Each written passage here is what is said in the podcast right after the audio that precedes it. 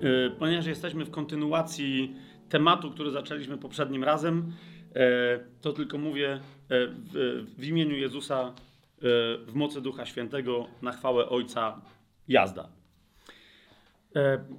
I druga rzecz, ponieważ jesteśmy w kontynuacji tego, co powiedziałem, tematu, który żeśmy ostatnio zapoczątkowali, myślałem, że dzisiaj będziemy kończyć, ale zaraz wytłumaczę, dlaczego sądzę, że i ze względu na to, żeby trzymać te, te nasze spotkania, te nasze wykłady, to nasze studium w krótszych przedziałach czasowych, ale jeszcze z innych powodów będzie w odpowiedzi na pytanie, które padło ostatnio, e, oprócz tego jeszcze jeden, e, jeszcze jedno studium, jeszcze jeden wykład. Okay?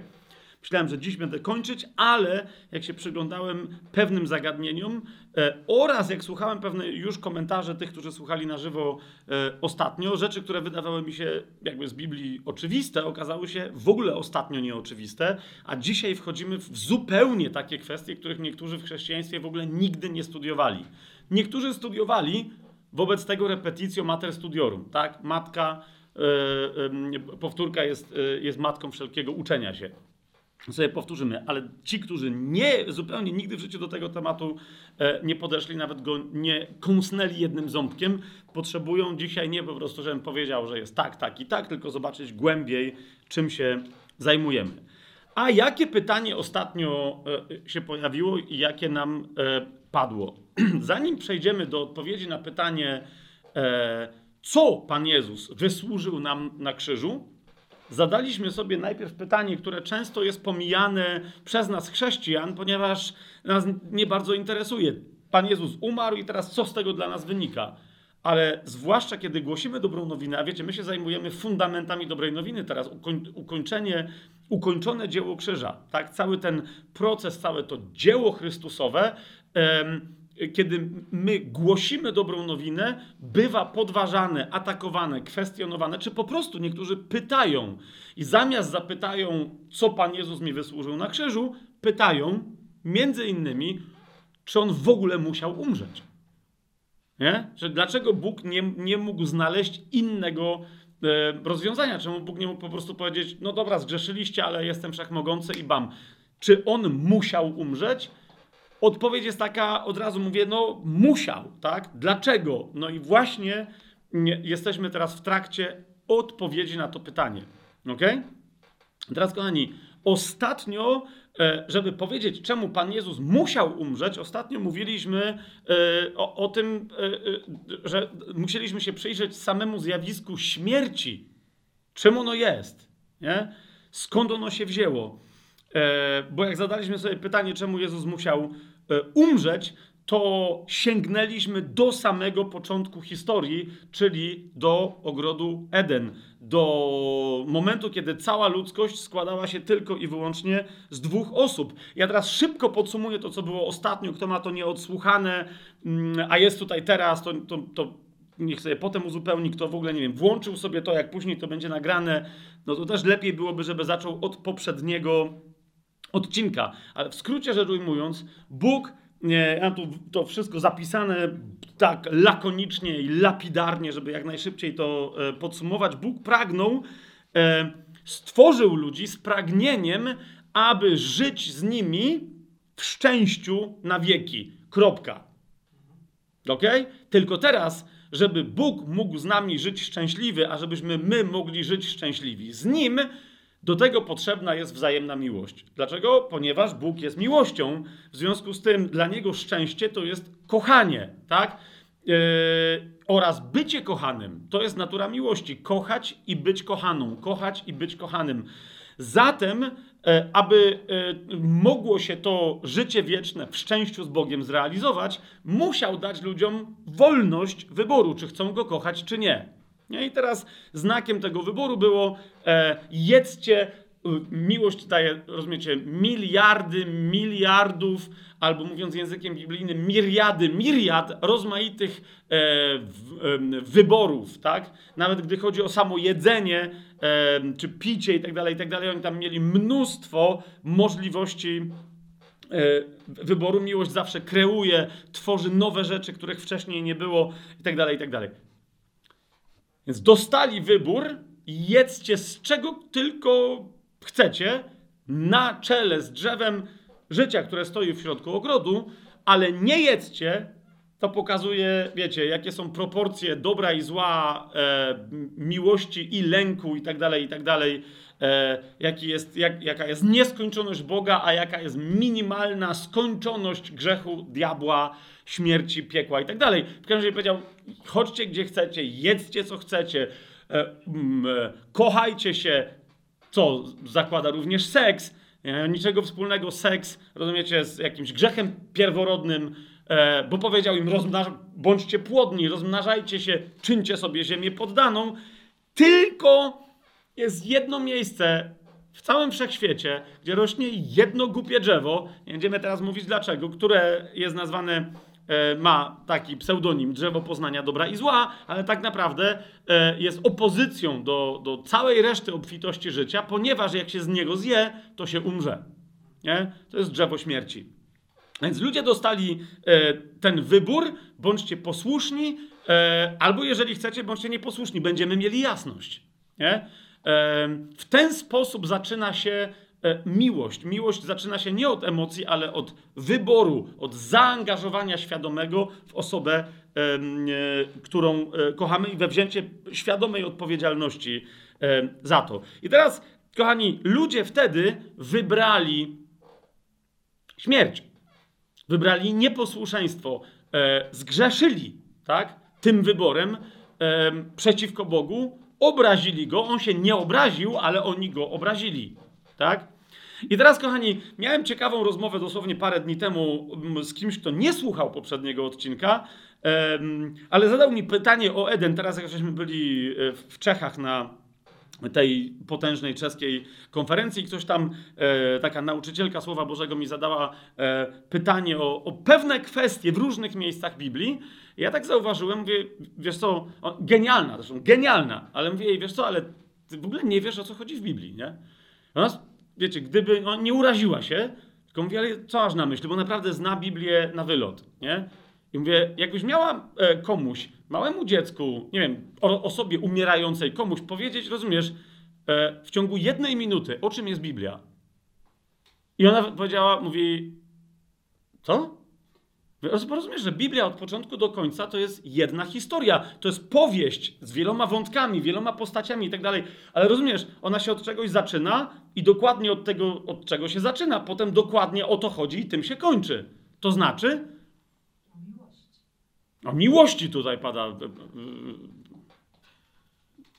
Okej. Okay. Widzicie, co się teraz dzieje? O czym, o czym jest Biblia? Ponieważ dokładnie pierwsze trzy rozdziały, nie cała Księga Rodzaju, nie pierwsza Mojżeszowa, ale pierwsze trzy rozdziały, rozumiecie, e, e, wyjaśniają, o czym jest cała reszta Biblii.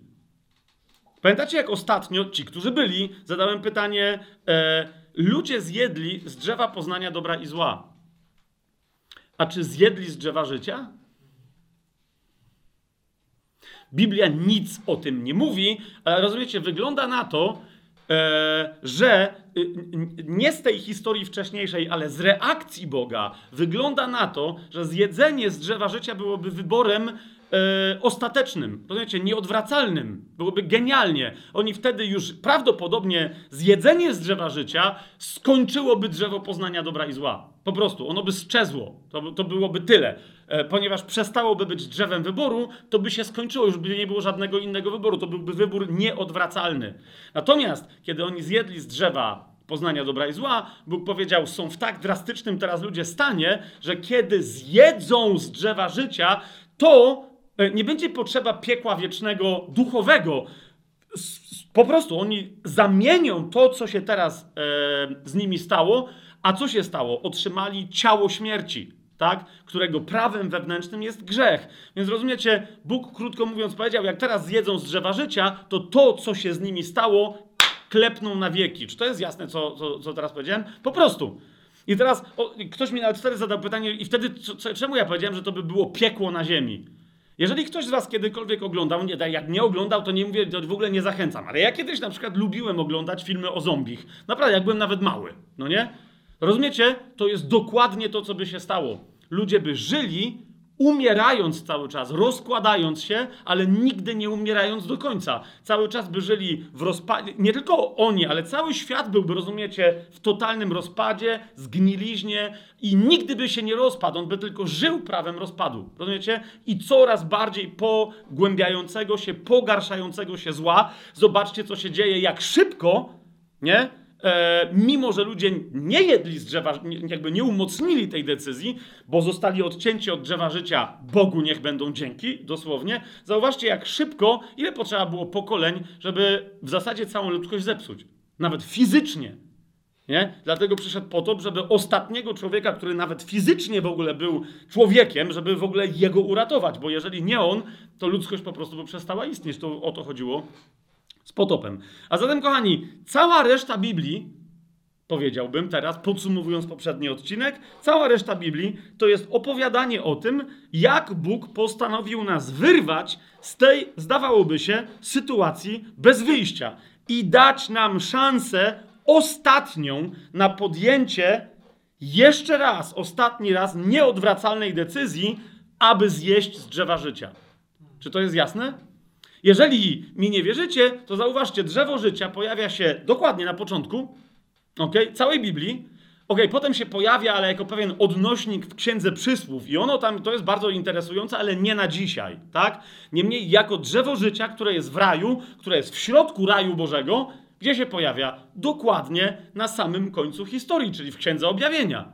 Ja go przez całą Biblię i nagle otwórzcie sobie Księgę Objawienia, yy, proszę, w Księdze Objawienia w drugim rozdziale Pan Jezus do kościoła w Efezie mówi y, temu, to jest drugi rozdział Księgi Objawienia, siódmy werset, mówi temu, kto zwycięży, dam jeść z drzewa życia, które jest pośrodku raju Boga. To jest jakby, a, ale czekaj, ale gdzie jest raj? Teraz spokojnie, nie? Bo okazało się, że raj nie został zniszczony, e, a w każdym razie, wiecie, to, mogła, to mógł być, to był ogród fizyczny na ziemi, tak? Ale on też prawdopodobnie, podobnie jak świątynia później i tak dalej, był tylko odbiciem ostatecznej rzeczywistości, a wiemy, że ta jest niewidzialna i duchowa i dopiero na końcu stanie się widzialna, tak? Ale okazuje się, że więc to, co odbijał ten raj ziemski, jest rzeczywistością duchową, jest raj, w środku tego ogrodu e, jest drzewo życia i Jezus mówi, w końcu dam wam z niego jeść, nie?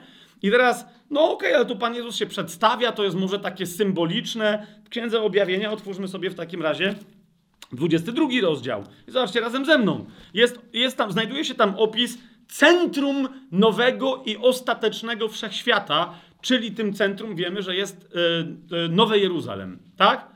I teraz w tym Nowym Jeruzalem, zobaczcie 22 rozdział, yy, widzimy, że w centrum tego centrum, czyli w centrum Nowego Jeruzalem, Pierwszy i drugi werset. Pan pokazał mi czystą rzekę wody życia, przejrzystą jak kryształ, wypływającą z tronu Boga i baranka. Jest tak? Bóg, baranek, no samo centrum wszechświata. I patrzcie drugi werset. A pośrodku rynku miasta po obu stronach tej rzeki, czyli te, rozrastając się korzeniami na jedną i na drugą stronę, czy, czy nie wiem, pniem, czy jak to, nie znam się na drzewach, no ale wiecie o co, widzicie to, nie? Że korzenie gdzieś tam wrastają, ale drzewo jest jakby pomostem nad drzewem, nad, nad rzeką e, życia. A pośrodku rynku miasta, po obu stronach rzeki życia było drzewo życia, przynoszące owoc dwunastu rodzajów, wydające swój owoc co miesiąc. Dodatkowo dowiadujemy się, że jest to drzewo fizyczne, gdyż liście tego drzewa służą do uzdrawiania narodów. Y, narody to są ludzie fizycznie mieszkający w tysiącletnim e, królestwie e, i zauważcie, im ci, którzy mają prawo dostępu do owoców z drzewa życia, ci jedzą z drzewa życia, ale mogą zrywać liście i przynosić narodom, za które są odpowiedzialni. E, tak? Nie będziemy teraz eschatologii dotykać, ale bo to się tyczy tysiącletniego Królestwa. I jeszcze w 22, w 22, w 22 rozdziale, w 14 wersecie czytamy błogosławieni, którzy wypełniają Jego przykazania, aby mieli prawo do drzewa życia i aby weszli przez bramy do miasta. No, jak się ma prawo do drzewa życia, które znajduje się w tym mieście, to wtedy się wchodzi przez bramy, e, nie da się inaczej, e, do tego miasta wejść i ma się wtedy dostęp do drzewa. Widzicie, Cały czas w Biblii chodzi od początku o to, abyśmy wreszcie otrzymali dostęp do drzewa życia, ponieważ kiedy z niego zjemy, samo prawo jedzenia z tego drzewa e, oznacza już e, bycie w stanie życia wiecznego. Czy to jest jasne? To jest to. Cała reszta Biblii może różne wątki rozważać i tak dalej, ale chodzi, rozumiecie, e, o odpowiedź na proste pytanie: co teraz zrobi Bóg? Czy Bóg nas potępił? Nie, wiemy, że nie. Bóg dał nam rozwiązanie. Powiedział: OK, dobra, jest plan, był plan A, mogliście nie grzeszyć, ale jak zgrzeszyliście, też rozumiem, nadal ja was kocham i chcę, bardzo chcę, abyście także wy mnie, e, wy mnie e, pokochali. Jasne to jest?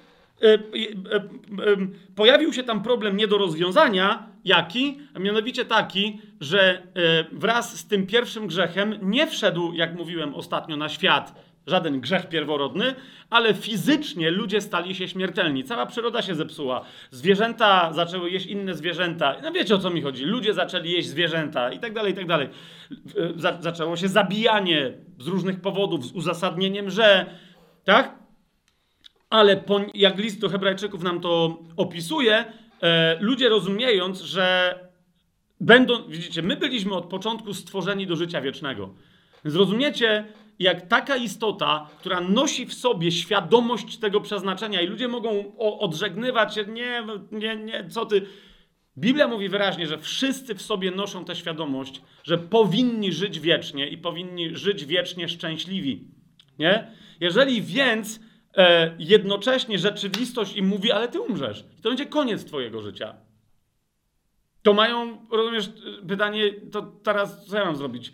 Stąd szukanie wieczności, szukanie eliksiru nieśmiertelności. Rozumiecie o co mi chodzi? Albo też, okej, okay, pogodzenie się, umrę, w takim razie jak mogę wykorzystać to życie jak najbardziej? Co zawsze jest wykorzystywane przez diabła. List do Hebrajczyków, drugi rozdział, 14-15 werset. Zobaczcie, on, e, e, Biblia mówi, że on przejął władzę nad śmiercią. Dlaczego? Bo on namówił ludzi, żeby zjedli z drzewa poznania dobra i zła. Okay? Mówiliśmy sobie też ostatnio o tym, że Bóg, jak potem e, e, usunął ludzi z raju, to nie wbrew temu, co niektórzy komentują, jak niektórzy to komentują, że e, a więc ludzie stali się jak jeden z nas, czyli że jak Bóg. Okay? Jemu chodziło o to, że jak jeden z nas, Elohim, czyli jak diabeł. Po prostu. Bóg nie ma poznania dobra i zła, bo Bóg nigdy żadnego zła nie uczynił, e, nie czyni i nigdy nie uczyni. Czy to jest jasne?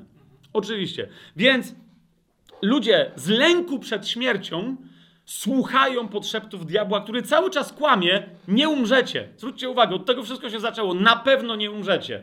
Nie? Na pewno nie poczujesz śmierci, na pewno nie musisz się bać e, tego, że umrzesz, kiedy co? I wtedy podsuwa myśl o grzechu. Więc ludzie wtedy zaczynają grzeszyć, wtedy zaczynają słuchać diabła. Tak czy siak z lęku przed śmiercią. A że śmierć spowodowała, że w, że w tak zwanym ciele śmierci, Paweł o tym mówi na przykład w siódmym, szóstym i siódmym rozdziale parokrotnie listu do Rzymian. Mówi o tym, że w ciele śmierci panuje prawo grzechu, to dlatego człowiek, który jest tylko cielesny czy duszewny, nie może się oprzeć. Rozumiecie? I nawet kiedy jakby w sobie wie, co jest dobre, bo ma, nad, ma, ma zdolność, na tym polega paradoks drzewa poznania dobra i zła, że ma zdolność rozróżnienia, co jest dobre, a co złe. Ale pamiętacie, jak Paweł w, w siódmym rozdziale listu do Rzymian mówi: Wiem, co jest dobre, i chcę zrobić to, co jest dobre, a potem robię to, co jest złe. I nawet jako człowiek duchowy muszę wtedy przyznać, że to nie ja robię, ale prawo grzechu, które tkwi w moich cielesnych, śmiertelnych członkach. Tak? Zatem, e, jeżeli, a, a znowu z drugiej strony, jak człowiek grzeszy, wtedy uważajcie, list do Rzymian, szósty rozdział, mówi wyraźnie, nie tylko, ale to jest podsumowanie całego biblijnego nauczania, zapłatą za grzech jest tym bardziej śmierć. Jaka? Duchowa, wieczna, na zawsze. Więc człowiek, który, który wie, że umrze fizycznie, e, z tego powodu poddaje się diabłu i grzeszy, a jak grzeszy, to dociera do niego świadomość, nawet jak się nie chce z nią pogodzić, że koniec końców wyląduje w czymś, co będzie śmiercią wieczną. Czymkolwiek by ona nie była, nawet gdyby to było po prostu, jak wiecie, nie, niektórzy ateiści wyznają starotestamentowy Szeol, tak naprawdę, nie? Bo mówią, że jak umrę, to już nic nie będzie. W Szeolu też Żydzi wierzyli, że ludzie tam idą i śpią na wieki, nic im się nie dzieje. Nadal, rozumiesz, dusza e, stworzona oryginalnie, jak, jak, człowiek stworzony oryginalnie jako dusza żyjąca, chce żyć, a nie spać. Rozumiecie, co mówię? Chcę, bo nieważne jak się coś skończy, chodzi o to, że my, całe nasze pragnienia, pragnienia naszych dusz, pragnienia naszych serc, to jest, aby żyć i aby się rozwijać, ponieważ życie w szczęściu jest życiem w miłości, a miłość nieustająco rozwija.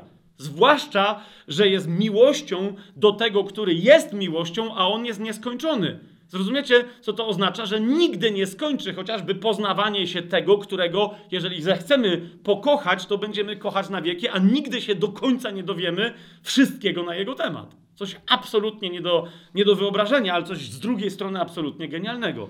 Mamy to? I teraz, kochani, e, i teraz, kochani, docieramy do momentu, w którym, e, w, którym e, Powiedziałem, że cała genialnie e, wyrażona dobra nowina e, w Biblii zaczyna się nie w protoewangelii, tak naprawdę dla mnie, czyli kiedy Bóg mówi do niewiasty, i pamiętacie rozmowę z, z, z, z wężem, tak? I z niewiastą, i, i, i mówi do węża, że jej potomstwo, ty zmiażdżysz mu piętę, ale ono, jej potomstwo, zmiażdży ci głowę, więc yy, zwycięży. Powiedziałem, że Cała dobra nowina, absolutnie cała dobra nowina, wyjaśnienie, gdzie jest rozwiązanie, co Bóg zrobi, co się będzie działo, znajduje się tak naprawdę nie w tym. To jest tylko wyjaśnienie pewnego momentu, ale gdzie znajduje się cała dobra nowina? Księga Rodzaju, pierwsza Mojżeszowa, trzeci rozdział. Przeczytajmy ten fragment od 20 do 20, od 22 do 24 wersetu. Wtedy Jachwę Bóg powiedział: Oto człowiek stał się jak jeden z nas. Jeszcze raz pamiętajcie, jak który jeden z nas? Ten, który jest znającym dobro i zło. Jak jeden z Elohim. Nie jak jeden z nas, Adonai Elohim. Elohim Jachwę. Jasne? Teraz, yy, i teraz zobaczcie, co się dalej yy, dzieje tłumacz mówi, wygnajmy go, ale zauważcie, jak macie UBG, jest elegancko pochyloną czcionką napisane, nie ma takiego wyrazu tutaj. Tak?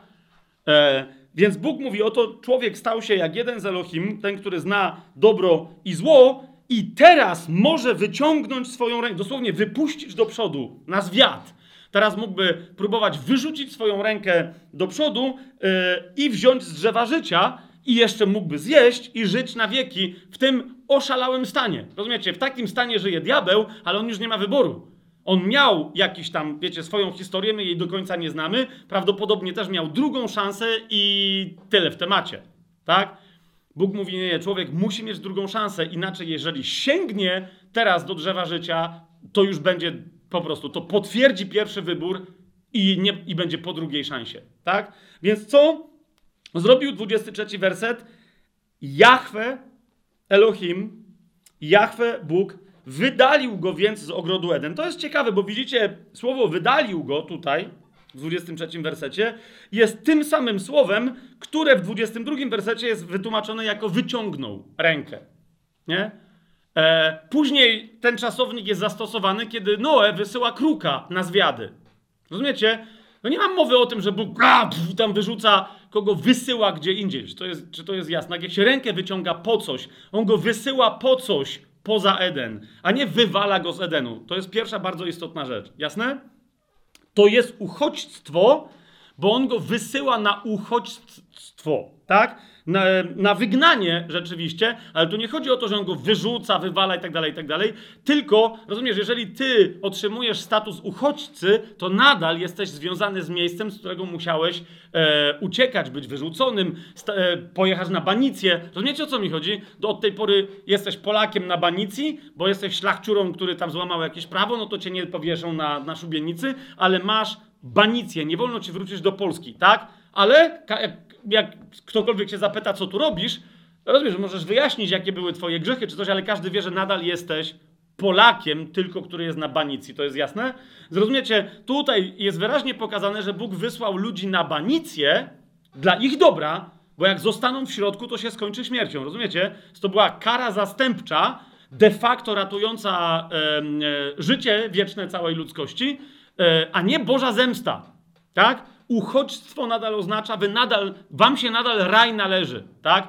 Tylko, że w tym stanie, w którym wy się znajdujecie, wejść z powrotem Nie, może, nie możecie. I teraz czytamy na koniec, zapamiętajcie to zdanie. I postawił na wschód od ogrodu Eden cherubinów i płomienisty miecz obracający się we wszystkie strony, aby strzegły drogi do drzewa życia. I niektórzy, jak czytają dalej, mówią: No, Fabian, no, ale tu jest wyraźnie powiedziane, że mają strzec drogi, pilnować, żeby tam nikt nie wszedł. Nie? E, tylko widzicie, ten, ten czasownik oznacza dopilnować, aby z czymś się coś złego nie stało. Nie?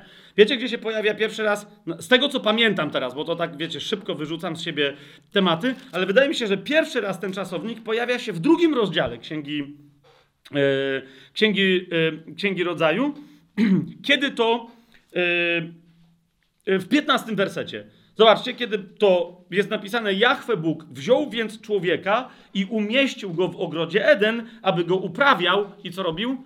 Strzegł. Nie?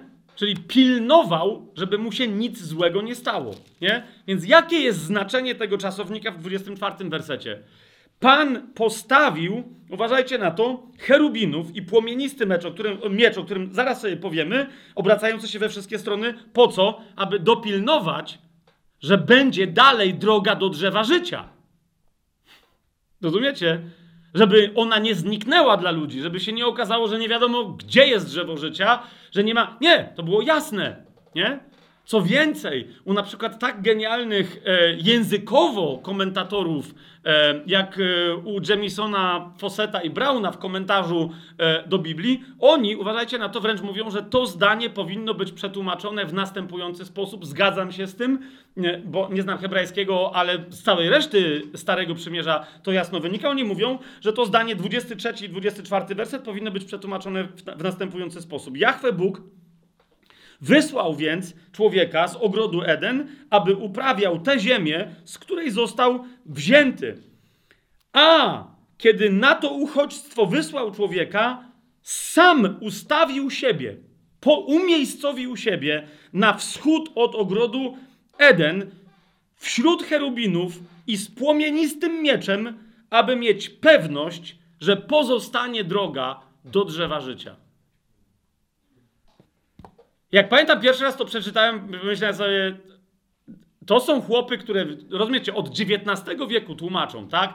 Świetnie znający hebrajski, grecki, jak właściwie co się tam dzieje. Jak pierwszy raz pamiętam to przeczytałem, mówię, nie czekaj, przecież tam stoi dwóch cherubinów, a po środku jest jakiś magiczny miecz. No nie, wiecie, on się kręci we wszystkie strony, pali się i po prostu to jest, to jest młockarnia, czy nie, sieczkarnia nawet, rozumiesz? Jak podejdziesz, że o, drzewo życia, nie? Ja miałem takie zawsze wyobrażenie, że ludzie będą po prostu się dowiedzieli, albo będziecie umierać tam wszędzie, albo jest droga do drzewa życia, ale i tak zginiecie. Więc jakby wiecie, ja nawet miałem autentycznie takie wyobrażenie, że byli ludzie, którzy stwierdzili, przecież to jest nonsensowny żywot. Nie? Jest powiedzenie takie amerykańskie get rich or die trying, nie? E, zostań bogaty albo umrzyj próbując zostać bogatym.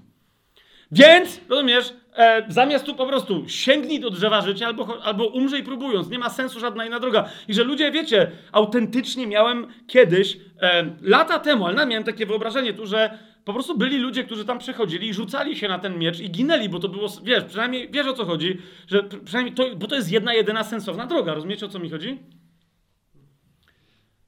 A potem nagle się dowiaduje, że nie, to sam Pan stoi w środku. Nie? Dlaczego ten miecz tam lata? Ponieważ w Biblii nie ma latających mieczy. No nie, to nie jest chiński film e, o sztukach walki. No nie? To nie jest dom latających sztyletów i te wszystkie inne historie i unoszących się w powietrzu mistrzów kung fu. Tak? W Biblii miecz zawsze ktoś trzyma. ok? Jeżeli nie w ręce, to trzyma go w duchu, tak? Na przykład tak jak Pan Jezus, który na samym końcu perfekcyjne objawienie Ojca w duchu, tak? Z jego ust wychodzi miecz, ale ten miecz robi dokładnie to, co on chce, żeby on go nie musi trzymać w ręce. Rozumiecie, o co mi idzie? To jest to. Zobaczcie, kto tu stoi. Dokładnie ten jeden, który później jest cały czas przedstawiany jako ten, który włada mieczem, który wychodzi z jego ust. Jasne? Ale powiecie, ee, dobra, fajnie, ale, to, ale tu nie widać Pana Jezusa. No nie może go być widać, bo za wcześnie jest na takie objawienia. Diabeł też musi dostać parę razy y, w dziób różnymi niespodziankami. Ale gdybyście mieli wątpliwość, kochani, o, My się zaraz tym tematem głębiej zajmiemy, ale otwórzcie razem ze mną, proszę, najpierw drugą królewską. E, I zobaczcie, jak e, modli się do Boga. Ok? E, Ezechiasz, ale do, rozumiecie, do, do, no, nie do jakiegoś Boga, nie wiadomo co. Zobaczcie, drugą królewską, 19 rozdział, 15 werset. I Ezechiasz modlił się przed Jahwe, mówiąc: Jahwe, Boże Izraela, który zasiadasz pomiędzy cherubami lub też pomiędzy cherubinami. Ty jedynie jesteś Bogiem wszystkich królestw ziemi. Ty stworzyłeś niebo i ziemię. Widzicie to? Ok? Dlaczego on tak powiedział? To dzisiaj się bliżej tym zajmiemy, gdzie on stał i co on robił. Niemniej, rozumiecie, on nie stwierdza jakiegoś tam faktu fizycznego, bo ten fakt fizyczny, który w pewnym momencie się pojawił na ziemi, on nie, jemu nie wolno było tam stać. On tylko stwierdza, że Bóg to jest ten, który zawsze, kiedy się objawia, uważajcie na to i dzisiaj się tym dłużej zajmiemy, ok? Bóg, kiedy się objawia na ziemi, w całej Biblii objawia się pomiędzy cherubami, zwłaszcza kiedy się pojawia w celu przymierza. Rozumiecie? I on powiedział za każdym razem, to jest pierwsze co, nie? Gdzie jest droga do drzewa życia? Tam, gdzie ja się pojawiam między cherubami. Nawet jeżeli przez długie wieki będzie to dla was groźne, będzie to dla was śmiercionośne, żeby choćby się zbliżyć. Ale to ja tam stoję. Jahwe jest tym Bogiem, który stoi pomiędzy, yy, który stoi pomiędzy cherubami. Otwórzcie razem ze mną Psalm 80. Zobaczcie, E, jak go nazywa nasz serdeczny przyjaciel, nie Dawid, ale Asaf. Bardzo lubię Asafa. Ale zobaczcie, jak, jak on Boga nazywa. Nazywa go genialnie e, pasterzem Izraela, ale patrzcie, a propos, nie? Kto jest dobrym pasterzem? I zobaczcie teraz, posłuchaj, mówi do niego. On ma genialne prorocze psalmy. Czasami bardziej niż Dawid, Asaf. I mówi: Posłuchaj, pasterzu Izraela, ty, który prowadzisz Józefa jak stado owiec. Ty, który zasiadasz pomiędzy cherubinami. Zabłyśnij. Widzicie to? Jak jesteśmy w psalmach, otwórzmy sobie psalm 99. I zobaczcie tutaj. E, to już Dawid, tak? Pan króluje, niech drżą narody. On siedzi między cherubinami, niech się zachwieje ziemia. Widzicie to? Kim jest Pan? Pan jest tym, kiedy się objawia jako pasterz Izraela, jako sędzia ziemi i wszystkich narodów. On zasiada między cherubinami. Czy to jest jasne? Ok? Zobaczcie, potwierdza nam to też prorok, który mógłby skorygować Ezechiasza. E, pamiętam, kiedyś o tym rozmawialiśmy, ktoś powiedział, że no Ezechiasz to był pobożny król, ale może teologicznie był nieposkładany, nie? Ale Izajasz był poskładany i Izajasz cytuje modlitwę Ezechiasza, mówiąc, chłop się dobrze pomodlił. Zobaczcie w księdze Izajasza w 37 rozdziale, w 16, e, w 15 i 16 wersecie mówi: Ezechiasz modlił się do Jahwe, mówiąc: Jahwe zastępów, Boże Izraela, który zasiadasz pomiędzy cherubinami, ty, ty jedynie jesteś Bogiem wszystkich królestw ziemi, ty stworzyłeś niebo i ziemię. Czy rozumiecie o co chodzi? Jeszcze raz. E, komentarz Jemisona, Fosseta i Browna jest absolutnie genialny.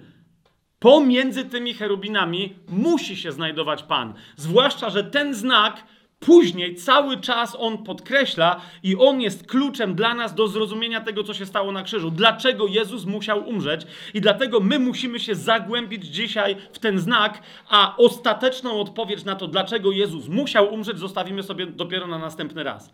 Ja wiecie, nawet ostatnio liczyłem na to, że po prostu powiem, no bo wiecie, bo to, to, to, trzy wyrazy, Bóg mnie ostatnio powstrzymał, powiedział, ej, miało być półtorej godziny, a już dwie. No to no, Bóg i brat Piotr, tak? Ale dziś jak przygotowałem, to miałem notatki z poprzedniego spotkania, nie? Ja sobie siedziałem dzisiaj, modliłem się, mówię, Boże, ale jest super, w ogóle mam notatki z zeszłego spotkania. I Bóg zaczynał do mnie po prostu takim niepokojem, takim twórczym przemawiać. I mnie przekonał, że gościu, ale to, że się ostatnio tak skończyło, jak się skończyło, to dlatego, że ten temat trzeba głębiej rozjaśnić. Nie możesz rzucić trzech haseł, żeby potem ludzie się znowu kłócili.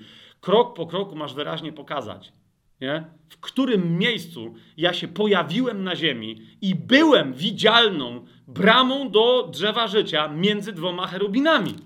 I niektórzy z was myślą, czekaj, że ty mówisz o tym, o czym ja myślę, że ty mówisz, że ty możesz myśleć, że chcesz powiedzieć, bo co? Mhm.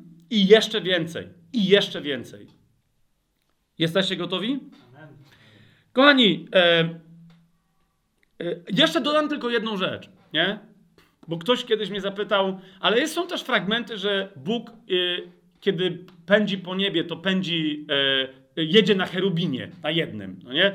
Czemu tu akurat jest dwóch? Inna rzecz, że Biblia tam nie mówi konkretnie o dwóch, nie? Ale wygląda na to, jakby byli, wiecie, z dwóch stron tego niewidzialnego Boga, który posługuje się widzialnie wirującym, płonącym mieczem. Tak? Ma to sens? Otóż, kochani, widzicie, Bóg zawsze, chodzi o to, że Bóg, za, tronem Bożym są cherubini. Czy to rozumiecie?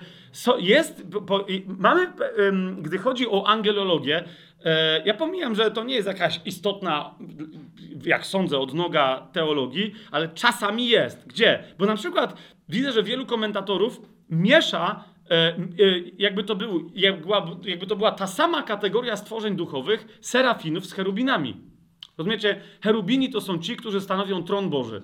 Więc gdzie jest Bóg, oni muszą być. Jak on się objawia, oni muszą być przynajmniej dwóch. Czy to jest jasne? Tak? Serafini to są ci, którzy wołają święty, święty, a więc wywyższają i uwielbiają cały czas tego, który siedzi na tronie.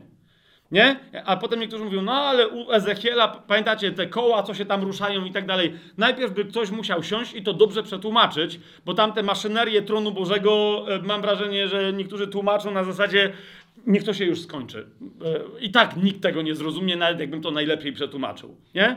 Więc jeszcze raz, serafin, tak? Serafini to jest inny typ istot duchowych niż cherubini. Tak? I teraz, kochani, e, dlaczego przy Bogu zawsze jest, yy, chyba że Bóg się przemieszcza, to wtedy bierze sobie do asysty jednego cherubina, tak? Ale kiedy on zasiada, kiedy pilnuje, żeby dro droga do drzewa życia była e, nietknięta i tak dalej, i tak dalej, to, to dlaczego zawsze z nim jest liczba mnoga cherubinów? Nie?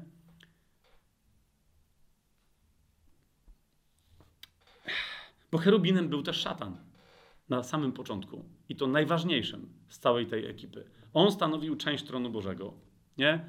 Jamison, Fawcett i Brown, e, oni stwierdzili, e, że dlaczego tam jest, e, czemu by nie można było powiedzieć, że czemu Bóg nie powiedział, że on tam po prostu siedzi i że on będzie zaznaczał, gdzie jest droga do drzewa życia, albo że wręcz on jest życiem, więc gdzie ma być?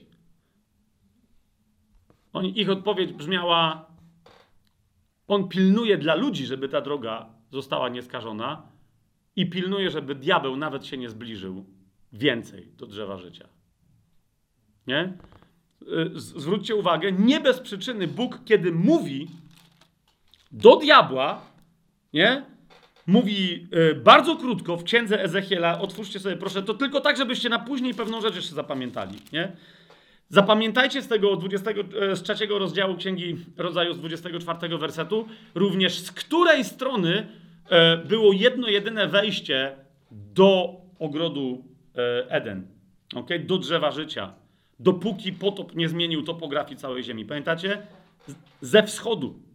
Okay? Zapamiętajcie to, bo to, bo, bo mówię wam, cała reszta Biblii jest na temat pierwszych trzech rozdziałów, nie? Jak Bóg tamtą wyglądałoby tragedię ludzką postanowił odkręcić dla nas, nie? Wciąż dając nam wybór. Ale zobaczcie, co mówi do.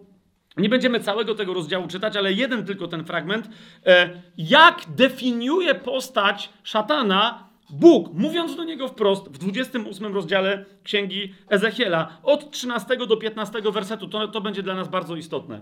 Spójrzcie, pierwsze co mówi mu wprost: byłeś w Edenie. Ok?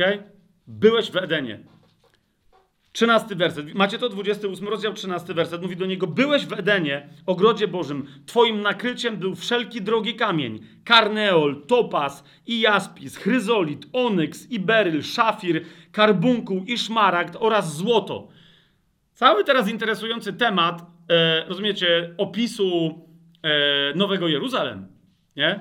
Jak, jak, jaką rolę mógł mieć ten cherubin e, będąc częścią genialnego tronu Bożego w Nowym Jeruzalem. Nie? Ale on zdradził. Niemniej był tam i teraz patrzcie dalej. E, to był, e, czasem się o niektórych mówi e, raczej prześmiewczo, że ktoś był człowiek orkiestra albo jest, a to był e, anioł orkiestra, nie? Bo on naprawdę, rozumiecie, e, e, wygląda na to z tego opisu duchowego, że nie wiem jak to nazwać, był muzykiem. Nie? Na, najwię- nie, mnie to nigdy nie dziwiło. E, Wiecie, ja nigdy, nie mówię, że tak nie było, ale nie wiem, czy słyszeliście kiedykolwiek o tym, żeby jakiś malarz e, podpisał cyrograf po to, żeby lepiej malować?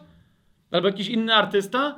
E, a jak kiedyś przeglądałem sobie historię pewnych annałów e, muzyki, to wiecie, w, w, w, gdziekolwiek jakieś annały pozostały, zawsze któryś ze sławnych muzyków, dosłownie tych epok, skąd, z których te annały zostały, przyznawał się, że oddawał duszę szatanowi, żeby móc lepiej grać. I na to szatan bardzo chętnie przystawał. Rozumiecie? A zobaczcie, jak go Biblia opisuje. E, wykonanie twoich bębenków i fletów zostało przygotowane w dniu, kiedy zostałeś stworzony. To nie znaczy, że on został stworzony razem, wiecie, z całą orkiestrą czy instrumentami, tylko e, on był orkiestrą. Nie? On całym sobą grał, wydawał dźwięki, tworzył harmonię i tak dalej, i tak dalej. I teraz uważajcie, czternasty werset, co mówi e, do niego Pan, Ty jesteś namaszczonym cherubinem nakrywającym. Takim Cię ustanowiłem. Co to znaczy? Że jak masz tron Boży, ok, to on stanowił najwyższą część tronu Bożego, czyli krótko mówiąc, zagłówek tego tronu. Rozumiecie? Był na poziomie Boga, no zresztą w tym rozdziale też. e, Widzicie, dokładnie on taką myśl cały czas miał w swoim sercu i wkłada potem ludziom, aż do ostatecznego wykwitu tego szaleństwa, czyli do antychrysta, który przyjdzie i powie: Jestem Bogiem. No ale zobaczcie w drugim wersecie tego rozdziału, co włożył e, w serce księcia Tyru. Ponieważ uniosło się, drugi werset, ponieważ uniosło się twoje serce i powiedziałeś, ja jestem Bogiem. Nie? Jest cały czas to samo. On myśląc, że jest na poziomie jakby, wiecie, głowy Bożej, e, zaczął myśleć, że skoro jest tak wysoko, to może mógłby być Bogiem, a może nawet mógłby być jeszcze wyżej, nie rozumiejąc, że przepaść jest nie, e, na, nie chodzi o poziomy duchowe, tylko tu masz stwórcę, a ty nadal pozostaniesz tylko stworzeniem.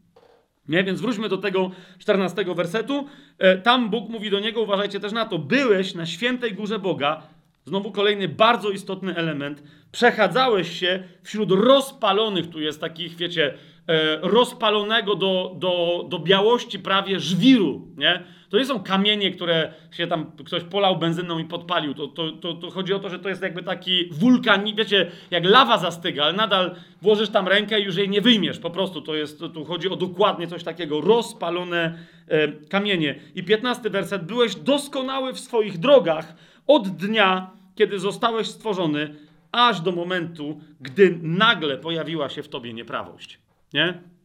Ojciec nieprawości, zabójca od początku, kłamca od początku, e, szatan. I dlatego e, Bóg zawsze, kiedy pojawia się ludziom w tej historii, w której ludzie uwierzyli jednemu, temu jednemu, jedynemu upadłemu cherubinowi, cherubowi, Bóg się zawsze pojawia z większą liczbą cherubów. Nie? Żeby im wyjaśnić, że e, nawet wśród istot duchowych to była mniejszość. Nawet, że nawet, rozumiecie, Bóg, nie mu, Bóg mógłby tylko palcem stryknąć jest poszataniec, to rozumiecie. Tam nie ma w ogóle żadnej konkurencji, nie? Ale gdyby nawet on się chciał bić z innymi aniołami, to nadal cherubinów takich samych jak on jest więcej, on jest tylko jeden. Czy mamy jasność w tej kwestii? Dobra. I teraz, kochani, kiedy pierwszy raz widzimy, e, nie będę nawet w to wchodził, ale bo, bo niektórzy mówią, no tak, czyli w takim razie teraz trzeba natychmiast przeskoczyć. Nie, nie, nie, nie, nie. Tam, gdzie niektórzy z was myślą, że trzeba przeskoczyć, to zaraz przeskoczymy, nie? Niemniej pamiętacie, co wam powiedziałem? Kiedy Bóg e, dokonuje epifanii, a więc pojawia się widzialnie człowiekowi, zawsze przychodzi z dwoma, e, przynajmniej dwoma, za- zazwyczaj dwoma cherubami. Okej? Kiedy mamy pierwszą taką epifanię? Abraham. Bóg zawiera z nim, rozumiecie, swoje przymierza, ale pamiętacie, e, jak się nazywa ten autor, co napisał książkę Kto jadł obiad z Abrahamem? Żyd, nie? E, no, jak go się nazywa? Asher, ja, jakiś, jakiś intrater. No, przepraszam autora. Świetna książka, absolutnie polecam, ale do, rozumiecie, to jest Żyd nawrócony na chrześcijaństwo, który jak zapytał Boga, mówi Boże, e, jeżeli chrześcijanie mają rację, to tylko jeżeli Jezus jest Bogiem, ale jak ty, niewidzialnym, mógłbyś być widzialny? I Bóg mu zaczął opowiadać, ty Żyd, pisma nie znasz? A Jak to jadł obiad z Abrahamem? I potem, rozumiecie, cała ta książka, to, nie jest tylko to. On tam mnóstwo instancji pokazuje, kiedy Bóg się objawia ludziom, ma inną formę, czyli jakby oni wiedzą, że to jest Bóg, ale nie widzą Boga samego. Czy to jest jasne? Tak? Niemniej on dokonuje epifanii, czyli to jest boskie objawienie. Tak? Bóg objawia się ludziom. Mamy to? Kiedy? To jest 18, 19. Nie, nie otwierajcie tego, bo to musielibyśmy trzy rozdziały czytać, ale skrócę historię. Pamiętacie, siedzi sobie Abraham, już Abraham, nie? Patrzy się, żona stara, obietnica syna, e, no ale syn nie z niej przyszedł. No wie, znacie te wszystkie historie. Siedzi, upał i widzi trzech facetów, którzy się zbliżają. Nie? Wstaje, ponieważ on już wie, co się dzieje, bo ma ducha, tak? I mówi, panie, jest interesujące, że on do nich trzech mówi, nie? A w pewnym momencie okazuje się, e, bo nawet do momentu, pamiętacie, on mówi, że za rok o tej porze będziesz mieć syna. Bóg do niego mówi, Sara się śmieje, bo ona w ogóle nie jarzy, co to się w ogóle wydarza w tym momencie. Mówi, tak, jasne, jasne. No, nie? Ja, no wiecie, co tam, o co tam Sarze chodziło, nie? I po tym, jak ona się śmieje, Biblia nawet zaczyna mówić, że jeden z tych trzech to jest sam Jahwe, który mówi do Abrahama. Nie? Czyli rozumiecie, przychodzi Jahwe do Abrahama, a z nim dwóch aniołów. Nie ma tam powiedziane, że to są cherubini, ale jeszcze raz, on się zawsze pojawia pomiędzy cherubinami. Rozumiecie? E, e, pamiętam kiedyś taką dyskusję, a to w ogóle był człowiek, chyba to był muzułmanin. W każdym razie to mówi, e, nie, nie, to było trzech aniołów. Tam jest wyraźnie, że aniołów. Pamiętacie, Biblia, jeszcze raz, jeżeli chcecie, sprawdźcie to sobie dokładnie, te trzy rozdziały, tak? 18, 19, 20. 18, 19. Zwłaszcza. Bóg zostaje z Abrahamem i w momencie, kiedy on z nim sam zostaje, nie ma mowy wtedy o żadnych mężczyznach, aniołach, tylko jest wyraźnie powiedziane, że to jest on, że to jest Jahwe. Nie? On mówi, wybieram się do Sodomy, żeby zobaczyć, co się tam dzieje, bo słyszę krzyk z Sodomy i będę musiał się z tym e, uporać, rozprawić, nie? Ale przed nim wyruszają ci dwaj, którzy z nim byli, a on zostaje. Więc my mamy jakby podwójną historię, nagle mamy rozgałęzienie, czyli Abraham zostaje z Bogiem i tam jest wyraźnie napisane, że to jest Bóg, jeden z tych trzech i pamiętacie, zaczyna się targować, mówi, jak gdyby tam było pięćdziesięciu sprawiedliwych. Zwróćcie uwagę, nie? Objawienie się Boga wobec tego, z którym zawarł najważniejsze przymierze dla nas, no nie? Na, w, w kontekście całej wieczności, nie? E, dokonuje się w kontekście tego, czego? Tego, że on zaraz pokaże ognisty miecz. Nie? I teraz, rozumiecie, Abraham ma przeczucie w duchu, ilu sprawiedliwych potrzeba, patrzcie, co się tam dzieje, żebyś nie wykorzystał ognistego miecza.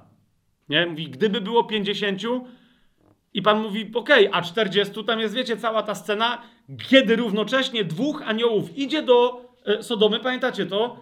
Przychodzą tam, e, y, no i Lot myśli, że ich y, uratuje, a jakby oni tam tym wszystkim, e, wiecie, całym, e, bo tam, y, jakby to powiedzieć, dochodzi do takiej dosyć agresywnej, tęczowej parady. E, to wiecie o co mi chodzi, nie będę się teraz rozwijał, bo nie, to nie jest moment ani czas, ale oni tam oślepiają wszystkich, bo oni po prostu chcą zgwałcić, bo się pojawiło dwóch nowych facetów najwyraźniej i oni chcą ich zgwałcić, chcą zażyć e, jakieś tam radości z nimi. E, nie wiem, co to co się tam naprawdę musiało wyprawiać, że to była atrakcja, że dwóch nowych chłopów przyszło do miasta. No nie całe miasto się zeszło. Okej, okay, no to jazda z nimi. I oni wszystkich tam oślepili, przez to ci nie wiedzieli, gdzie są te drzwi, gdzie tych dwóch nowych przyszło. Pamiętacie to, nie? Ale dokładnie w tym czasie, zauważcie, dwóch, a, i tam jest wtedy wyraźnie, że to dwóch aniołów tam poszło, nie? A z Abrahamem został Jahwe, nie? Niemniej Abraham nie dojechał do jednego w, te, w tym, w tym, zresztą inna rzecz, że tam ani jednego, nie, bo Lot tam też miał swoje za uszami, a nie? Ale zwróćcie uwagę, Abraham zszedł do dziesięciu sprawiedliwych. Gdyby było dziesięciu sprawiedliwych, to zachowam to miasto. Nie? My wiemy, że wystarczy jeden sprawiedliwy, ale musi być naprawdę sprawiedliwy.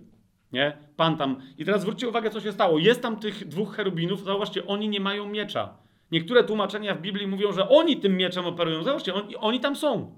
Nie? Czekają na Jachwę, ale kiedy przychodzi Jachwę, Jachwę nie może wejść i dotknąć się grzechu. Czy to. Yy, czy, czy, rozumiecie, co się, tu, co się tu dzieje? Teraz, nie? Jachwę nie może, więc jak on się zbliża, a grzech się nie odsuwa, to jego obecność wypala grzech. Po prostu to jest koniec.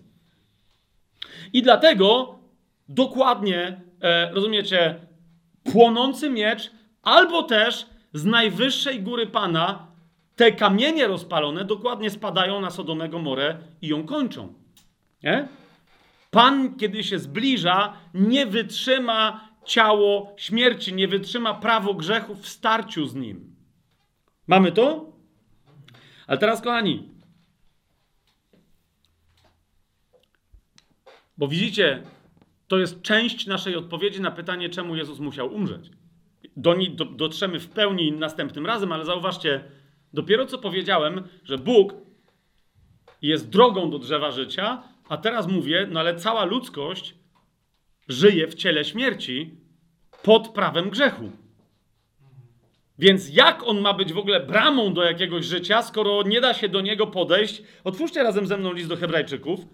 Rozumiecie, bo my tu mamy absolutnie paradoksalną sytuację. Bóg powiedział, rozwiązaniem jestem ja, podczas gdy on jest no raczej takim, bym powiedział, ostatecznym rozwiązaniem, ale nie w tą stronę, o którą chodzi. Więc jakie to jest rozwiązanie? Rozumiecie? On jest święty i on mówi, trzeba przejść przeze mnie świętego, abyście mogli żyć razem ze mną świętym. No ale się nie da, bo my nie rozumiesz, jak my mamy sobie zamienić ciała? Serio? Zobaczcie, co mówi y, list do Hebrajczyków, e, rzecz jasna, 12 rozdział, tak?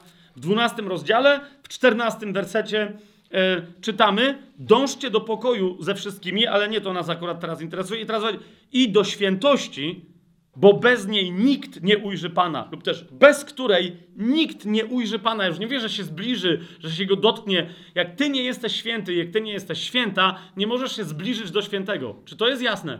Nie? I Bóg to wyrażał od początku e, w Starym Przymierzu. Już nie będziemy tych wszystkich przywoływać cytatów, ale otwórzmy sobie Księgę Wyjścia, chociażby 33 e, rozdział, 20 werset. I dodał, e, rozmawiając z Mojżeszem, Jachwę, Księga Wyjścia, czyli druga Mojżeszowa, tak? Księga Wyjścia, 33 rozdział, 20 werset. I dodał, nie będziesz mógł widzieć mojego oblicza, bo nie może człowiek mnie ujrzeć i pozostać przy życiu. Jaki człowiek? W tym stanie. W ciele śmierci. Nie, nawet nie to, żeby się zbliżył. Pamiętacie, jak w ogóle Bóg się zaczął pojawiać na Synaju, e, cały lud stwierdził, że nawet tej góry, nie to, że Boga, my się góry nie chcemy dotknąć, bo zginiemy, bo nie jesteśmy święci. Niech idzie Mojżesz, jak, no niech on ginie, no nie? Albo nie. Jak ten bubr, no nie? Niech ginie. Ale my se zrobimy złote cielątko. To jest, religia jest bezpieczna. Ciele nam nic nie zrobi, bo i tak nie żyje. I teraz, kochani, żeby troszeczkę was zaskoczyć, bo powiecie, tak, ale to już stare przymierze, my teraz jesteśmy, jeszcze raz, dopiero zacytowałem list do hebrajczyków, tak? Jeszcze otwórzmy sobie pierwszy yy, do Tymoteusza. Zobaczcie w szóstym rozdziale, yy, piętnasty yy, i szesnasty werset.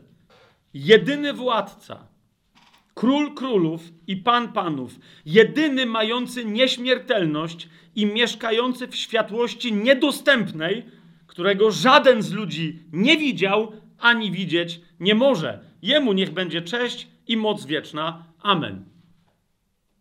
Znam chrześcijanina, któremu się cała wiara, rozumiecie, za, za, mówi, jak to przecież my się wpatrujemy e, e, jak w lustro, w jego oblicze, zasłona spadła i tak dalej, i tak dalej. A co to jest napisane?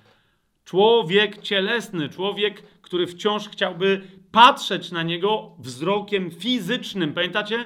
Paweł cały czas naucza, mamy patrzeć na to, co niewidzialne, a nie na to, co widzialne. Na to, co niewidzialne, nie patrzy się oczyma w głowie.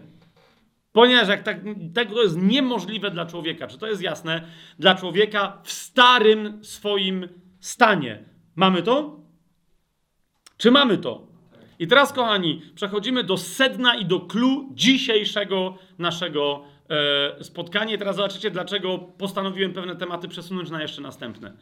Ponieważ e, ten skok, o którym mówiłem, że niektórzy w teologii od razu go wykonują i przeskakują przez Mojżesza, jeszcze raz. Bóg dokonał epifanii, zauważcie jak, osobiście, spokojnie, obiecuje syna e, Abrahamowi. E, ta, wiesz o co mi chodzi? E, przychodzi z dwoma aniołami, ale tam nie ma Szaleństwa, nie? I to się wydaje, no jakby, wiecie, ale tu jest geniusz, droga do drzewa życia. Drugi geniusz pojawia się gdzie indziej. Nie jak Bóg przyszedł do Abrahama. Otóż najpierw Bóg przyszedł do Abrahama. Czy mamy jasność? Nie? Ale rzeczywiście, jak chcesz prześledzić słowo cherubim, to wiecie, gdzie się pojawia następnym razem słowo cherubim? Eee, w Biblii? Po tym, jak, stoi, jak stoją cherubini i pośrodku nich wiruje płonący miecz? Dokładnie tam, gdzie Bóg powiedział: Oto. Zobaczcie, droga do raju. Raju może nie być od momentu potopu, ale droga do raju istnieje. Ja nadal stoję między cherubami. Religia mojżeszowa. Judaizm. Zaczekajcie, zanim pójdziemy dalej, bo będę musiał wam zadać pytanie, ponieważ dzisiaj niektórzy z was mogą zacząć w ogóle inaczej myśleć o judaizmie. Zwróćcie uwagę. Bóg powiedział, nie uczynisz żadnego wizerunku. Powiedział tak? Oczywiście, żeby ich nie czcić. Nie powiedział, żeby nie czynić żadnych wizerunków. Nie? Niemniej, rzeczywiście Żydzi mówią, no ale lepiej dla świętego spokoju nie robić żadnych wizerunków, żeby czasem e, ktoś nie zaczął ich czcić. Czemu? No bo jak Bóg powiedział, zróbcie se węża na pustyni, to po jakimś czasie oni go zaczęli czcić, a on nie był od tego, żeby go czcić. Tak? Tylko to było lekarstwo. Mamy to?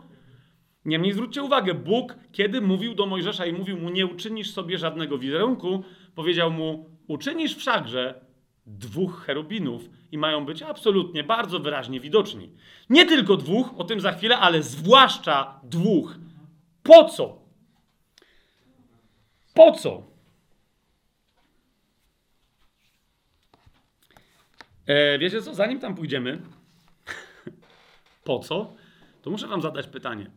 Bo naprawdę znowu się prześlizgniemy e, i znowu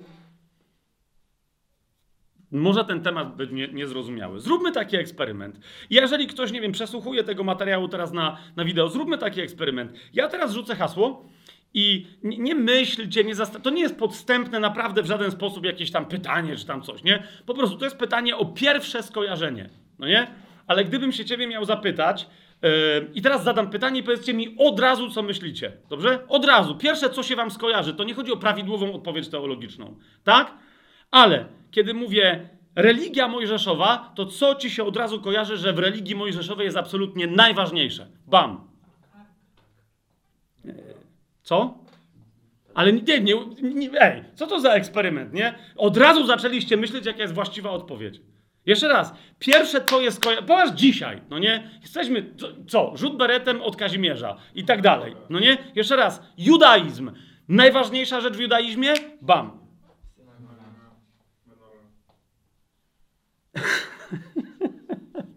to jest interesujące. Zawsze jak robię to ćwiczenie, ludzie mówią świątynia, synagoga, e, arka. Dokładnie to, co tu się stało. Mówię, nie, ale jeszcze raz, ale jeszcze raz, ale jeszcze raz, ale jeszcze raz. A potem, jak przychodzi co do czego w praktyce, każdy chrześcijanin mówi prawo, prawo, prawo, przykazania, przykazania, przykazania, prawo, prawo, prawo, prawo, prawo, prawo, a potem mówię, hej, ale religia mówi, że pomyśl jeszcze raz, nie? Co Bóg... Wszyscy świątynia. Serio? Kiedy widzieliście świątynię jerozolimską? Ktoś z was widział? Synagoga. Serio? Ktoś. Kiedy ktoś z was ostatnio był w synagodze? Jeszcze raz mówię, Kazimierz jest niedaleko. Kto z was ostatnio był w synagodze? Dziękuję. Eee, kto z was w ogóle był w synagodze? Raz w życiu. Dziękuję, cztery osoby. Ale e, świątynia, synagoga. Się spytaj Żydów, ilu z nich było, rozumiesz, nawet w synagodze ostatnio. ok? Arka, jeszcze lepiej. Gdzie jest teraz ta arka? No, są pewne historie na ten temat, ale arka, nie? Gdy tymczasem wszyscy wyznawcy judaizmu, ok? W kółko będziesz mieć mitzvot. Mitzvot. Ok? Widzisz Żyda, im bardziej ortodoksyjny, tym bardziej widzisz na nim wszystkie przykazania, które wykonuje. Pejsy zapuszczone, całe ubranie, wszystko rozumiesz, tu się ten, tu się, prze, tu się zabierze w worek i wejdzie do samolotu, bo nie wiem, leci w szabat, czy no wiecie o co mi chodzi? Przykazania, przykazania, przykazania, przykazania. Prawo, prawo, prawo, prawo, prawo, prawo, prawo. My jako chrześcijanie mamy problem ze świątynią? No czasem mam, jak wybudują tą ostatnią, no, że antychryst tu przyjdzie, czy nie, pomagać, składać się na, w Ameryce mają problem, no nie? Bo rozumiecie, że są chrześcijanie, którzy wiedzą, że w tej świątyni zasiądzie antychryst i dlatego się składają na tą świątynię, żeby szybciej przyszedł, to wtedy szybciej przyjdzie Pan Jezus. O mój Boże! Ale to jest takie, wiecie, to jest takie, to są przyjemne tematy, no nie? Eschatologia. Świątynia, to się arka pokaże, no jedna w niebie, ale może wykopią tą, co gdzieś tam schowana jest ponoć w ziemi. Zobaczymy, czy różka Arona dalej kwitnie. No wiecie, o co mi idzie? Eleganckie tematy. A o co się wszystko rozbija? O przykazania. Czy one się skończyły? Żydzi cały czas atakują. I że jaka masa chrześcijaństwa nie ma problemu, żeby chodzić do synagog. Kto, kto chodzi do synagogi? Ale cały czas, rozumiecie, jest pytanie, czy Stare Przymierze, to, które zostało nie zawarte z Abrahamem, ale z Mojżeszem, czy ono się skończyło, czy dalej trwa? Przecież Pan Jezus powiedział, nie? Niebo i ziemia ale zobaczcie, jak było orka, świątynia, raz niebo i ziemia, ale w pra... ani jedna kropka, ani kreska. Nie, nie, przemyślał. Nie przemyślał. A co Panu Jezusowi chodziło? Na samym końcu było napisane w Biblii. I żebyście we wtedy widzieli, jak to zgrzytnęło. 22 rozdział. Już było fajnie. 22 rozdział Księgi Objawienia. Drugi werset. Po środku rynku stoi drzewo życia, przynoszące owoc. Będziemy jedli.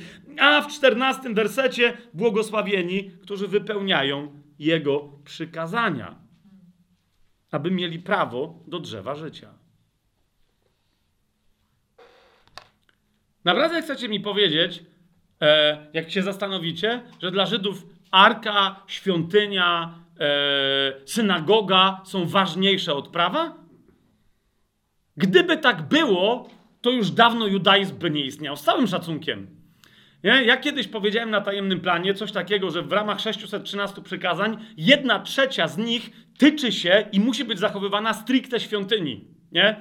I potem ktoś mnie poprawił, to było doskonałe, bo mnie chciał poprawić, mówiąc, że się w ogóle nie znam na prawie, to widać i czemu ja to prawo tak atakuję. Wszystkie przykazania są związane ze świątynią. Mówię, o super, to jeszcze lepiej. Dlaczego? Ponieważ nie, jeżeli złamiesz któreś z przykazań, koniec końców jedyne, co cię ratuje w prawie, to złożenie ofiary w świątyni. Więc koniec końców, jak nie ma świątyni, nie możesz zachować bezgrzesznie 613 przykazań. Zaraz się zapytamy, czy nadal możesz być bezgrzeszny, jak zachowujesz wszystkich 613 przykazań i masz ofiarę za grzeszną, ale chodzi mi o to, że zobaczcie, nie ma świątyni. Jest? Nie ma. Gdzie są składane co roku w Jom Kippur ofiary za grzeszne, za arcykapłana i za cały lud Izraela? Gdzie, jak nie ma świątyni? Nie ma. Ale okazało się, że wystarczy, że mamy prawo. To jest kwintesencja, to jest sedno, to jest nasza świątynia, to jest centrum naszej religii. I wy, e, chrześcijanie, ale i cała reszta nieżydów tego nie rozumiecie. Prawo. Mianowicie i cały atak z tej strony przychodzi na chrześcijan, że prawo. Jezus musi, jeżeli nie prawo, to jest co wtedy? Bezprawie, nieprawość, a to jest szatan. Takiego Jezusa wyznajecie? Kochani. I wielu chrześcijan to kupuje. Zauważcie zresztą, co się stało, nie? Jak żeśmy zeszli z tematu świątyni i tak dalej, powiedziałem prawo i nagle wszyscy o God, czyli jednak... Yy... Otóż, kochani, pierwsza, najważniejsza rzecz. Bóg rzeczywiście ustanowił religię mojżeszową. Ale w niej centrum nie stanowiło prawo nigdy, i nie po to ustanowił religię mojżeszową, e, mm, aby miała ona cokolwiek wspólnego od początku aż do końca z tym, czym było prawo. Prawo miało służyć temu, co było w środku, co było centrum, co było celem ustanowienia religii mojżeszowej. A co to było? O tym za chwilę. Tylko żebyśmy sobie raz na zawsze obalili tego bożka prawa, nie, ja nie wiem teraz, rozumiecie, o prawie w chrześcijaństwie, czy to jest jasne?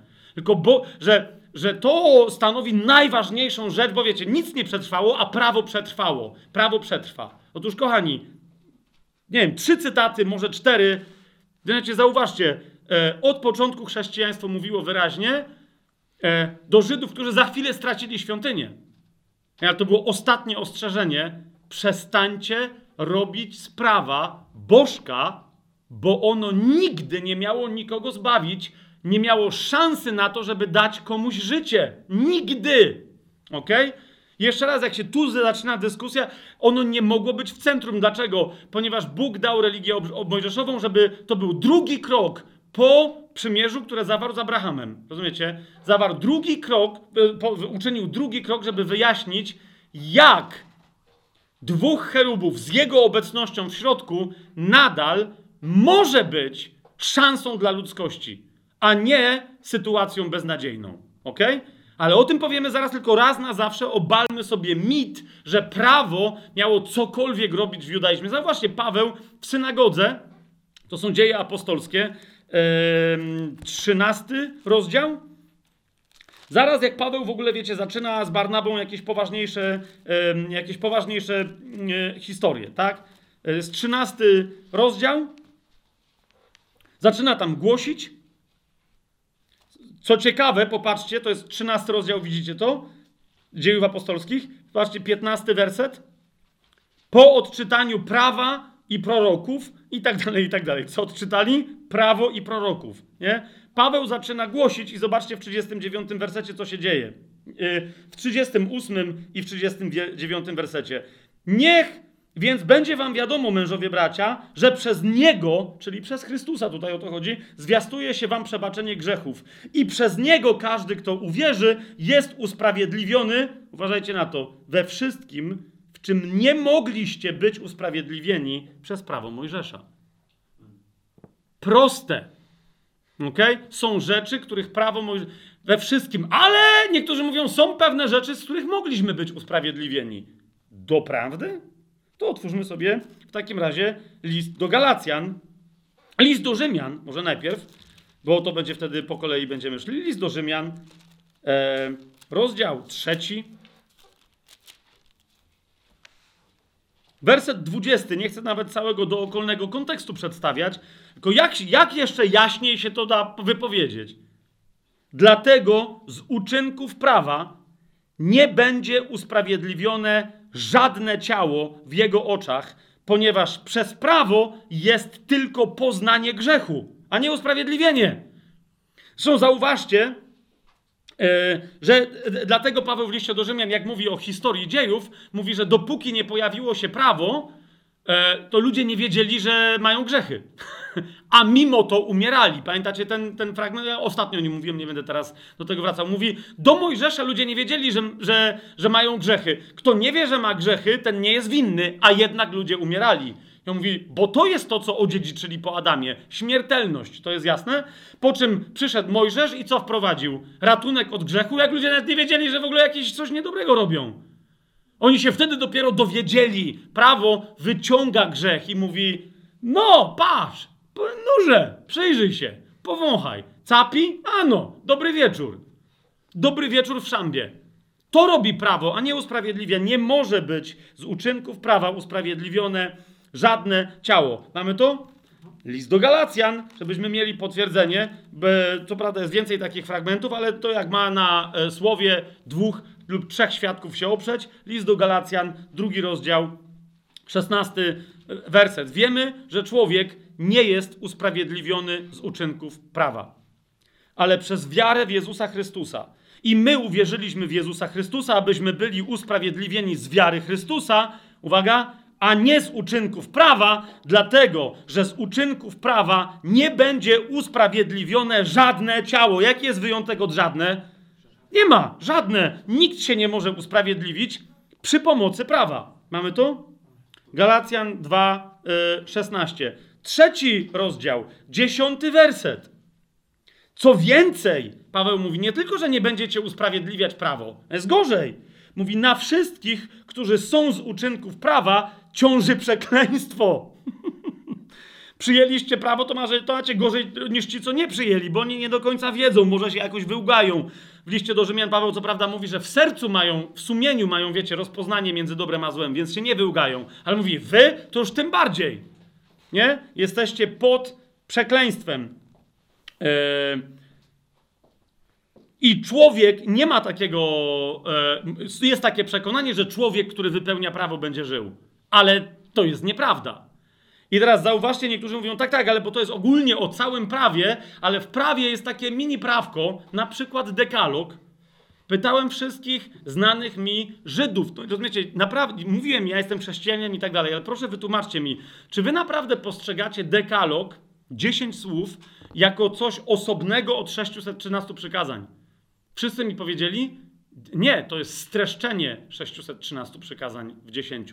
To nie jest coś innego. A te tam wszystkie inne historie, no tak, no są rzeczywiście, to te 10 może są ważniejsze, ale nadal, jak mówi Jakub, złam jedno, najmniejsze przekazanie, jesteś winien przestąpienia wszystkich, tak? Niemniej, żeby nie było żadnych wątpliwości, bo wciąż niektórzy mówią, tak, ale te były na kamieniu, te na tym, a tu wiecie, a te palcem, a tamte przez anioła pisane, więc jakby wiecie, co i róż się podnoszą tacy, co mówią, są takie prawa, co przynoszą życie. Usprawiedliwią cię i przynoszą życie wśród tych wszystkich praw. Musisz je tylko wyłuskać. Więc żebyśmy sobie już nawet ten temat domknęli w trzecim rozdziale, w 21 i 22 wersecie, Paweł mówi: Gdyby zostało dane takie prawo, chociaż jedno, które by mogło ożywiać, sprawiedliwość rzeczywiście byłaby sprawa ale nie ma ani jednego. Czy to, czy, czy to rozumiecie? Nie ma dziesięciu, dwunastu, sześciu, czterech, jednego. Nie ma.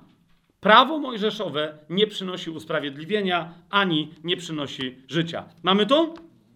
Teraz, kochani, więc po co Bóg dał religię mojżeszową, jeżeli nie po to, żeby było prawo? Znaczy inaczej, jeżeli dał po to, żeby było prawo, to, to, to, to tym bardziej obciążył ludzkość, to fajna droga do drzewa życia. Nie? Kochani, odpowiem bardzo szybko. Ok?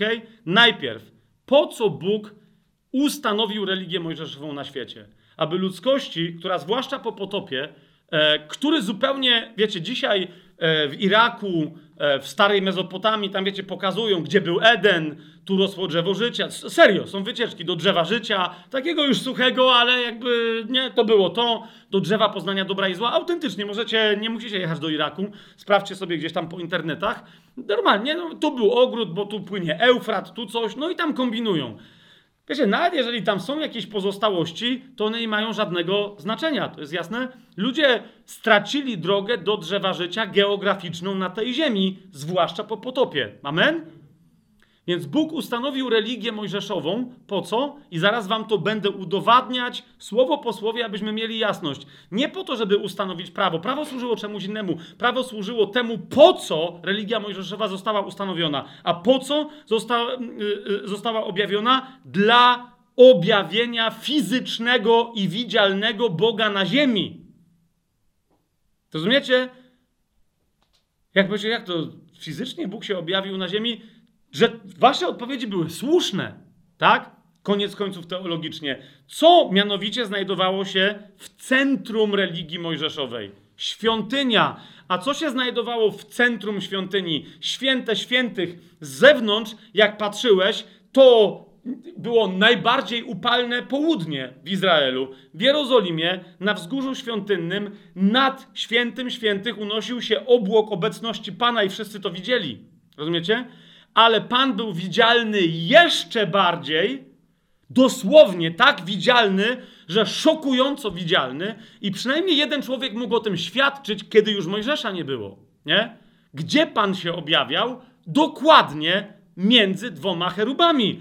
Przywrócił drogę do drzewa życia, widzialną. Tu jest droga do raju, powiedział. Zaraz wam pokażę jak. Nie? Tylko sobie musimy szybko odpowiedzieć na pytanie, no to w takim razie po co to prawo dał? Kochani, bo Bóg pokazując drogę do, do drzewa życia, wiedział, że ludzie, e, jeżeli żyją w grzechu i mają śmiertelne ciała, raczej pójdą za swoją zachłannością niż skonfrontują się z prawdą. Czy to jest jasne? Więc centrum objawienia, przepraszam, centrum judaizmu to jest objawienie Boga na ziemi, uważajcie na to, w zasadzie bez możliwości zbliżenia się do Niego. I to jest to, co Bóg po pokazał. E, mianowicie trzy rzeczy. Okay? Pierwsze, Bóg się pojawił na ziemi fizycznie. Nie? Nie to, że mógł być dotknięty, bo nie mógł być, ale mógł być zobaczony. Tak zwana szekina była obserwowana. Tak? Ale teraz po co Bóg to, bo mówią, to po co jeszcze Jezus przychodził? Ponieważ to objawienie miało służyć trzem punktom. I proszę Was, Ja się zastanawiam, czy na Tymka czekać, bo teraz ten, potem będzie, będę musiał drugi wykład robić, no nie? Ale w każdym razie nie muszę czekać, nadciąga, jest, dobrze. Kochani, gdyby kiedykolwiek ktoś z wami dyskutował na ten temat, zaraz ja wam wyjaśnię dokładnie, jak to wyglądało, ale, ale pozwólcie, że w trzech punktach od razu tutaj w tym miejscu powiem, pod czemu służyła religia mojżeszowa. ok? I to objawienie. Bóg się objawił, ale powiedział, jestem kompletnie, jak się ktoś do mnie zbliży, to umrze. No i wiecie, ilu próbowało e, głupie rzeczy robić przy arce i tak dalej i się, i umierało. Tak? Otóż, kochani, po pierwsze, po co Bóg to zrobił? Były trzy cele. Po pierwsze, a mam to tutaj wypisane, jaki był sens religii mojżeszowej. Po pierwsze, bo zwróćcie uwagę, że potem Bóg respektuje, zwróćcie na to uwagę, Bóg respektuje przymierze z Abrahamem, a nie z Mojżeszem. Ono nigdy nie, ono nie miało, ono nie ma żadnego znaczenia, uważajcie na to, z punktu widzenia usprawiedliwienia i rozwiązania, które nas doprowadzi do raju. Czy to jest jasne? Więc po co religia mojżeszowa? Jaki miała sens? Po pierwsze, wzbudzić w ludziach pragnienie kochania i pragnienie życia w bliskości z Bogiem na zawsze. Jeszcze raz, czy to jest jasne? Nie? I teraz e, popatrzcie, e, Bóg zawsze miał wybrańca, takiego jak Mojżesz. Nie? Mojżesz wchodził, Mojżesz rozmawiał z Bogiem, z Jachwę, jak, jak e, z przyjacielem. Pamiętacie, Biblia mówi, jak z przyjacielem, twarzą w twarz. On potem wychodził, cały się świecił. Odmieniony był fizycznie. To było pierwsze, wzbudzić w ludziach pragnienie, boimy się tego Boga. To jest jeden, jedyny Bóg, on jest straszny, ale. Boimy się go, ale gdyby móc mieć tak jak Mojżesz, rozumiecie, to jest to Bóg pierwsze, hej, zapragnijcie mojej miłości, żebym ja was kochał, ale też zapragnijcie wy mnie kochać tak jak on mnie kocha, jak przyjaciel. Nie? Zapragnijcie życia ze mną wiecznego w takim stanie, bliskości ze mną. Wiecie, kiedy mamy na wyciągnięcie ręki coś tak wspaniałego, a z drugiej strony, jak wyciągniesz rękę, to ci to dokładnie zabije, to jest takie, aha, to co mamy zrobić? Po co to nam się, żeby się drażnić z nami? Wtedy się pojawia drugi punkt, uważajcie. Nie? Czyli pierwsze to był, to był znak świątyni, znak Mojżesza, później znak arcykapłana, który kontynuował dzieło Mojżesza. Jasne? To było obudzić pragnienie kochania Pana. Nie? Shema Izrael, Adonai Elohim. Tak, słuchaj Izraelu. E, Pan jest e, Adonai Ehad. Pan, e, Bóg jest prawdziwy, Pan jest jeden. Będziesz miłować Pana Boga swojego całym swoim sercem, całą swoją duszą, tak? To jest dokładnie to. Ale teraz Kochani, ludzie mówią, to był znak. Mojżesz, namiot spotkania, zobaczcie, namiot spotkania. Czy nie moglibyśmy wszyscy wejść do tego namiotu i wreszcie mieć spotkanie z Panem? Świątynia, która później reprezentowała namiot spotkania. Dwa, kiedy budzi się w ludziach takie pragnienie, wówczas Pan mówi, no i teraz, zanim się pojawi rozwiązanie, dopiero w Jezusie, potrzebuje, żeby się wszyscy nauczyli dwóch rzeczy. Po pierwsze, wzbudzić nienawiść do grzechu. Ok? I temu służyło prawo. To wiecie, prawo, e, rozumiesz, bo ludziom, czemu nie możemy do ciebie podejść? I wtedy jest, no bo zobacz, no nie? Jesteś święty, wy, wypełniasz to przykazanie, tamto, siamto, wamto, 613, z tej, z tamtej strony, rozumiesz? Chcę, bardzo chcę, a potem co? A potem nic z tego. Nie? I teraz w momencie, kiedy ludzie mówili, no to co, czyli, to, czyli nie ma, jest zagłada, no to, to od razu zginmy, nie? Wtedy jest trzecia rzecz, nie? Bo oczywiście niektórzy mówią, no ale przecież arcykapłan wchodził, arcykapłan kropił, arcykapłan uwalniał od grzechu lud. Nieprawda. Pamiętajcie, w Biblii grzech to jest coś innego niż grzechy. On ich uwalniał od ich starych grzechów, ale nie uwalniał ich w żaden sposób od ciała śmiertelnego. W związku z tym nie uwalniał ich od prawa grzechów, w związku z tym ich nie uwalniał. Rozumiecie? Oni już wtedy wiedzieli, kto z was był katolikiem, miał pod, zapewne podobne doświadczenie. Nie? Ja nie znam katolika, który by nie miał doświadczenia w pewnym momencie takiego trzeźwego, nawet jak dalej jest katolikiem. Przecież idę do spowiedzi, no i co? Nie? I, I tak Fajnie, bo mogę za chwilę pójść do komunii, czy tam do jakiegoś innego obrzędu, ale ja wiem, czym to się skończy. Zaraz będę musiał. Zresztą nikt w kościele katolickim, wiecie, nie mówi, że jeżeli ktoś z Was dzięki mocy spowiedzi otrzyma przemienienie pańskie, no to już nigdy nie będzie musiał chodzić do. Zauważcie, przynajmniej raz w roku do spowiedzi i komunii świętej przystąpić, tak? To tam Kościół katolicki wie, że tam akurat rok użyjesz i nie zgrzeszysz. Mhm, jasne. Dożyj w miarę tak, w ten sposób do śmierci, a potem przed śmiercią nadal się upewnij, czy w łasce umierasz. Wiecie o co mi chodzi? To samo, co w judaizmie, co w każdej innej religii. Twoje własne wysiłki. Targuj się z Bogiem, znaj właściwe zaklęcia, magii. Rozumiecie? Te wszystkie historie. I wtedy jak się cylniesz, to, to może nie do nieba, ale gdzieś tam pójdziesz, że w końcu, no może się z Bogiem pogodzisz. Natomiast, kochani, jak się dobrze temu przyjrzymy, każdy, cały Stary Testament jest napuchnięty od tej wiedzy. I to jest trzeci punkt, ok? Wzbudzić pragnienie kochania Boga, bycia kochanym i życia z Nim w tym stanie przez wieki. Dwa, ok? E, wzbudzić w ludziach w związku, dać im świadomość grzechu, żeby znienawidzili grzechu, bo oni wiedzą, że chcę być z Bogiem. Co mi od Niego oddziela? Grzech. Jak nie jesteś święty, to nie możesz być z Bogiem. Mamy jasność? Wtedy ludzie mówią, to będziemy walczyć. Co mamy zrobić? Prawo. I wtedy do czego służy prawo? Uważajcie, po trzecie, żeby ludzie doświadczyli kompletnej niemożności wyzwolenia się z tego swojego stanu przy pomocy jakichkolwiek własnych uczynków. Jasne? Tylko tyle. Po prostu. Nieważne. Paweł nawet mówi w liście do Filipian, że on w pewnym momencie uważał, że on wypełnia całe prawo i i tak wiedział, że jest nieusprawiedliwiony. Nie ma, dlaczego? Bo nawet jak wypełniasz całe prawo z uczynków prawa, nie będziesz usprawiedliwiony. Nie ma tam ani jednego życiodajnego prawa. To jest tylko prawo, które cały czas ci mówi, ty rozumiesz, przeżyjesz rok, przeżyjesz dwa i Paweł mówił, byłem faryzeuszem absolutnie perfekcyjnym. W czym? W trzymaniu się, żeby nie zgrzeszyć. A nie, rozumiesz, w życiu wiecznym. A nic z tego dalej nie wynikało. Po prostu. Nie? Paweł. Anonimowy y, religionik. No bo nie alkoholik, tak on to akurat, ale nie? Wiecie, jak e, jestem taki, tak, jestem trzeźwy od 14 lat, od 17 lat, od 28, nie? Anonimowych alkoholikach. Zasadnie nie wiem, czy może tam się teraz coś zmieniło, spoko organizacja, ale rozumiecie, żeby pozostać trzeźwym, trzeba, trzeba cały czas się przyznawać, że się jest alkoholikiem. To jest dokładnie coś takiego, nie?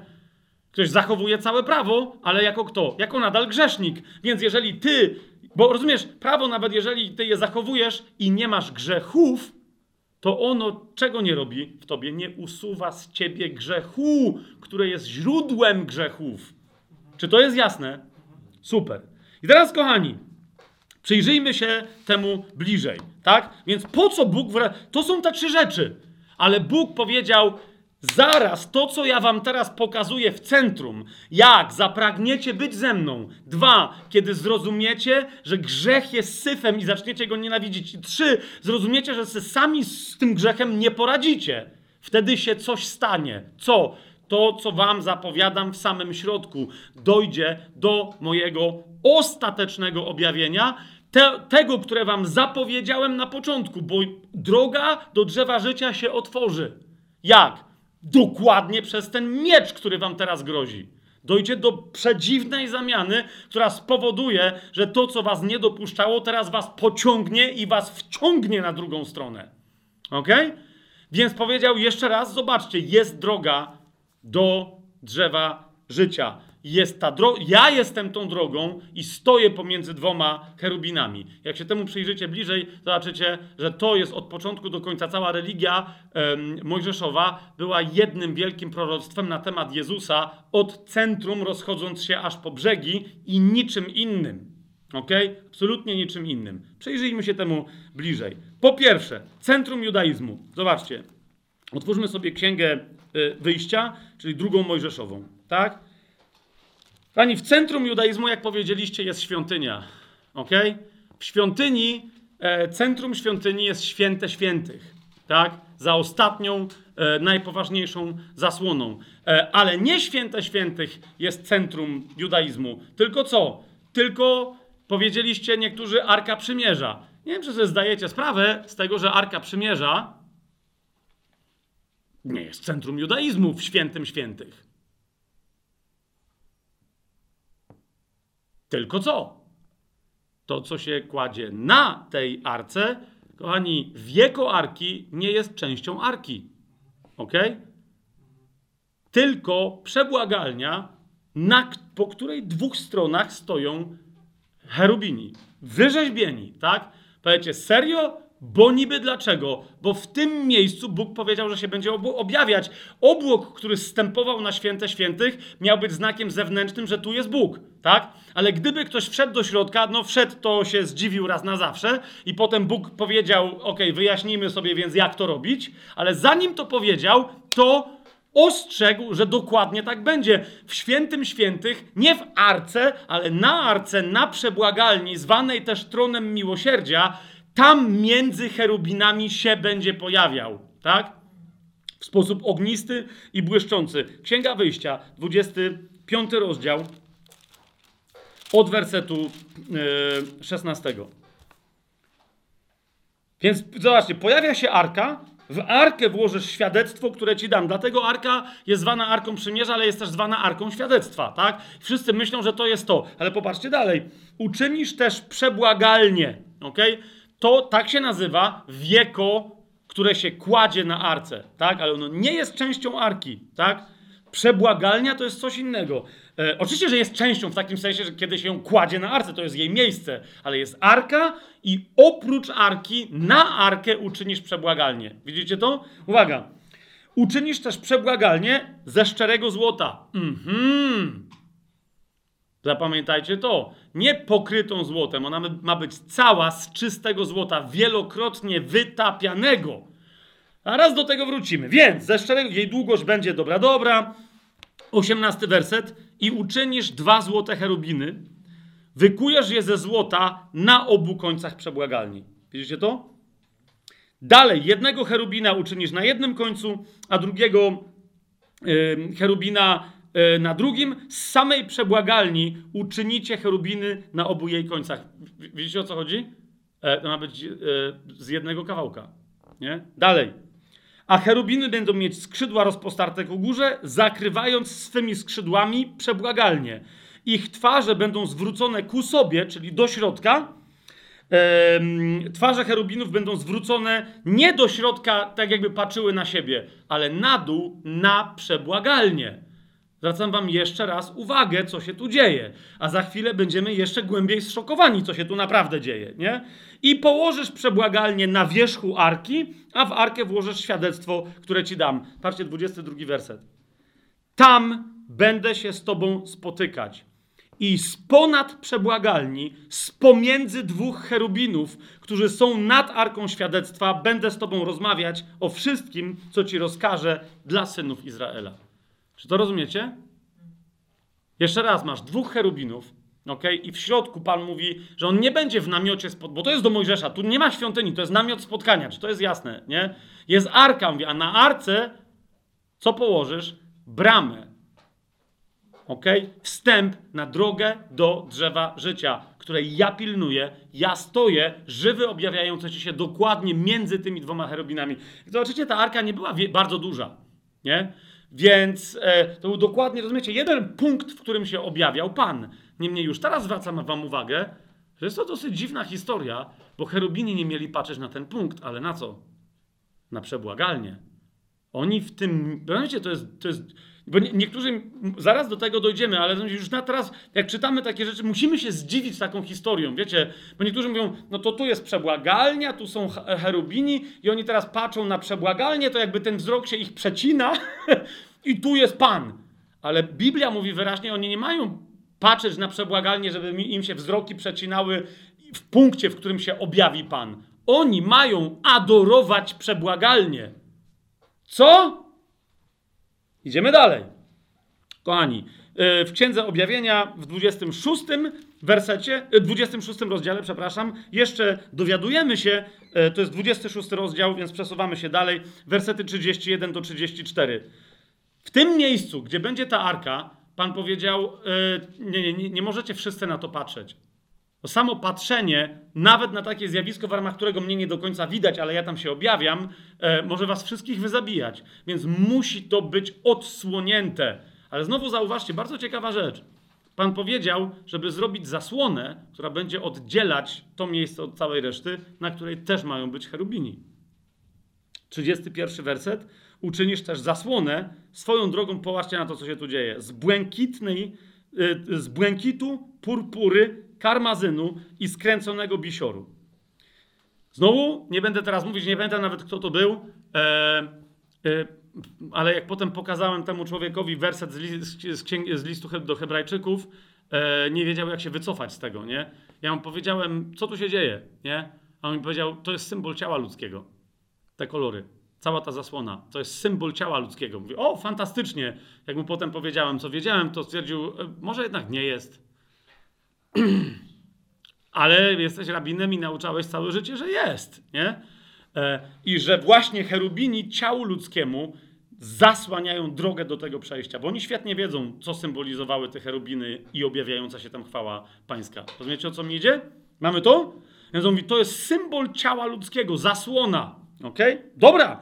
I na tej zasłonie wyhaftujesz cherubiny i zawiesisz ją na czterech słupach z drewna akacjowego pokrytych złotem, haki na czterech srebrnych podstawkach. Zasłonę zawiesisz na haczykach i wniesiesz za, za tą zasłonę Arkę Świadectwa, a ta zasłona będzie oddzielać wam miejsce święte od miejsca najświętszego. Położysz też przebłagalnie na Arce Świadectwa w tak zasłoniętym, dodałbym, miejscu najświętszym. Mamy tak?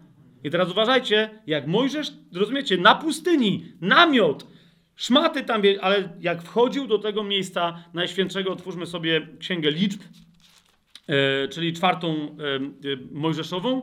W Księdze Liczb to jest siódmy rozdział. Zobaczcie tylko na potwierdzenie, że naprawdę tak było. Jak Pan powiedział, to tak było. To nie jest tak, że on tam wchodził i wiecie, Pan raz stał w kącie, raz wisiał pod sufitem, wiecie, to było dokładnie tylko to miejsce, do którego Mojżesz się zwracał nad przebłagalnią. ok?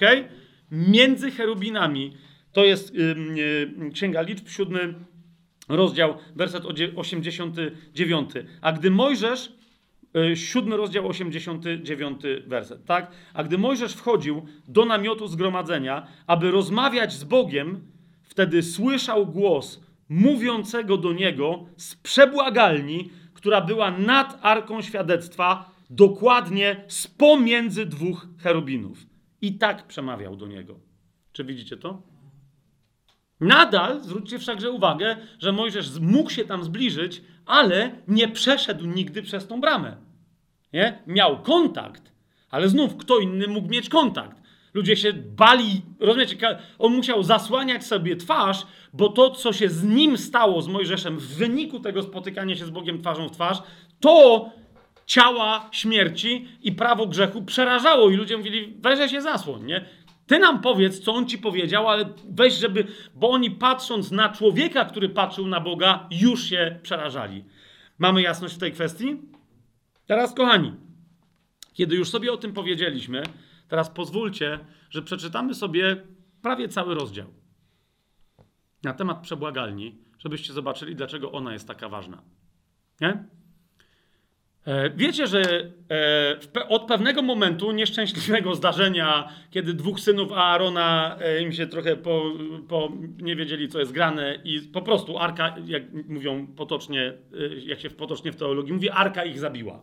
Pamiętacie to? To wtedy Pan wyjaśnił coś jeszcze raz, ok?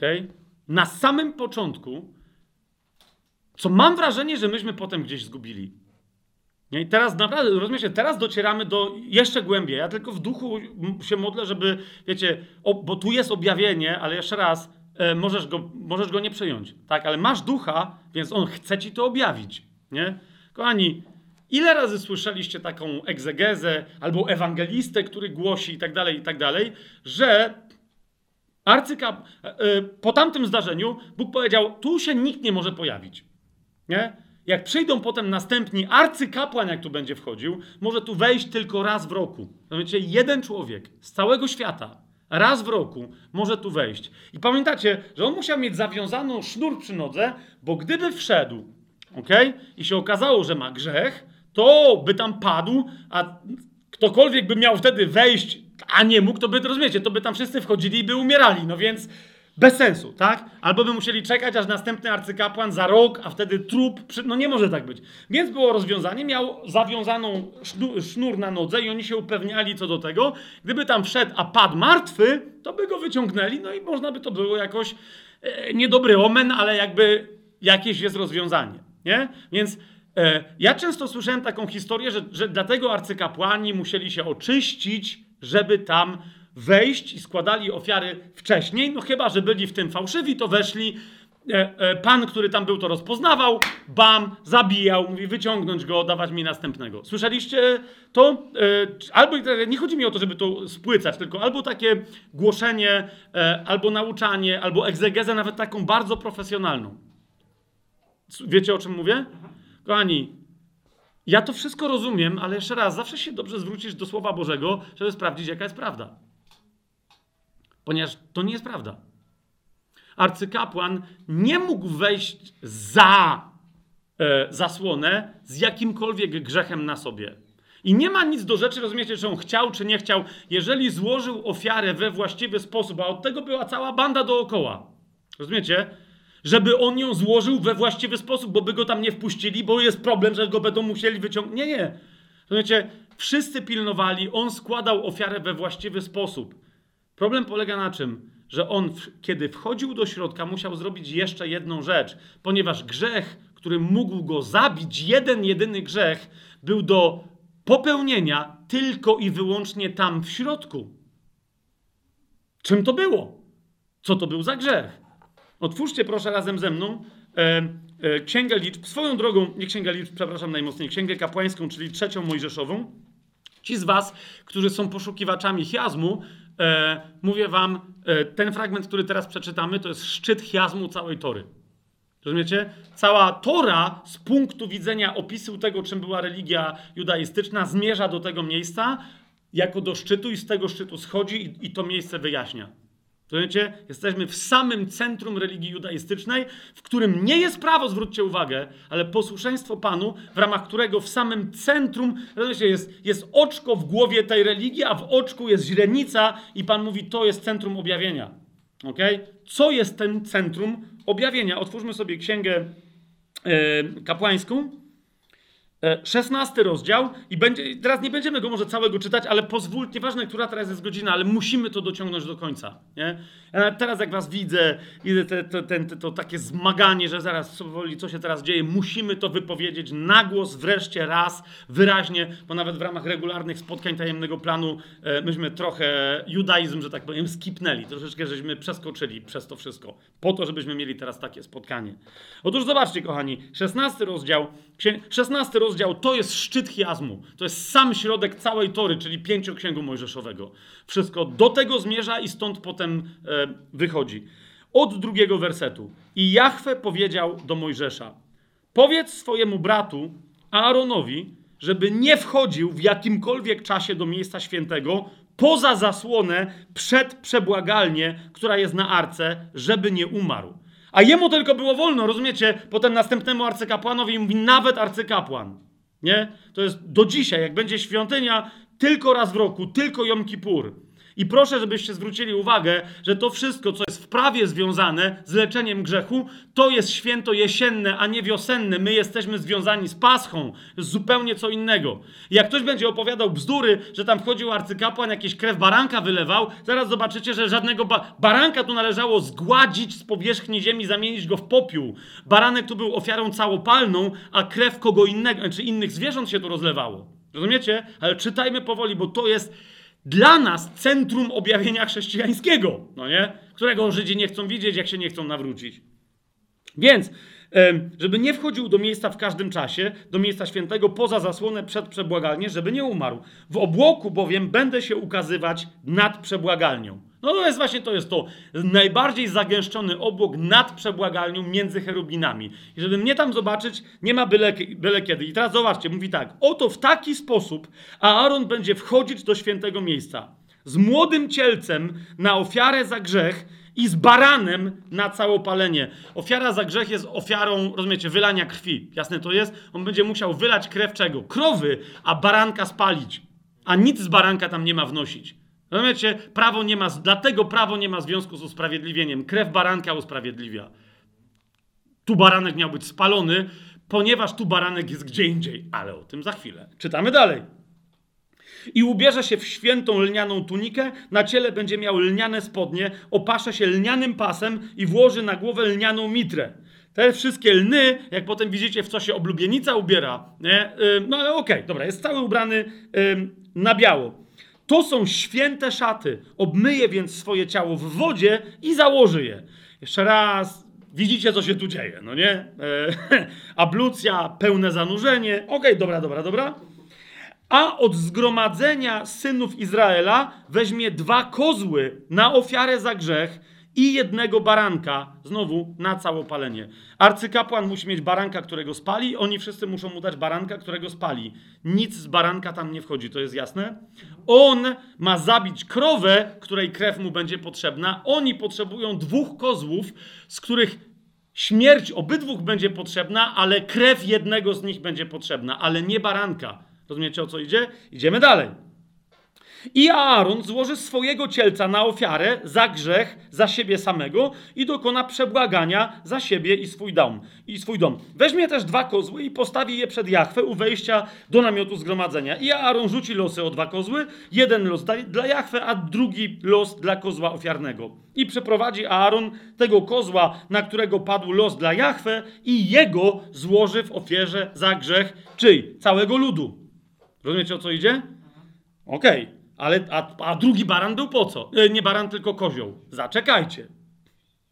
Ale kozła, na którego padł los, dla kozła ofiarnego pozostawi żywego przed Jachwę, aby nim dokonać przebłagania i wypuścić go na pustynię jako kozła ofiarnego. Zaraz zobaczycie, że w samym tym symbolu jest pokazane, że cała ta religia nigdy niczy, rozumiecie, ona nawet nie umiała usunąć grzechu. Była złożona ofiara za przeszłe grzechy, ale ten kozioł do czego służył? A Aaron na niego składał grzechy całego Izraela. Rozumiecie? Jeden kozioł wylewał ofiarę, drugi był wysłany na pustynię, żeby co? Żeby go tam zwierzęta rozszarpały. Nie? Albo dzikie bawoły, to jest interesujące, albo dzikie psy. O tak, rozumiecie? Jezus jest także kozłem ofiarnym, ale zaraz, jeszcze o tym za chwilę. No nie?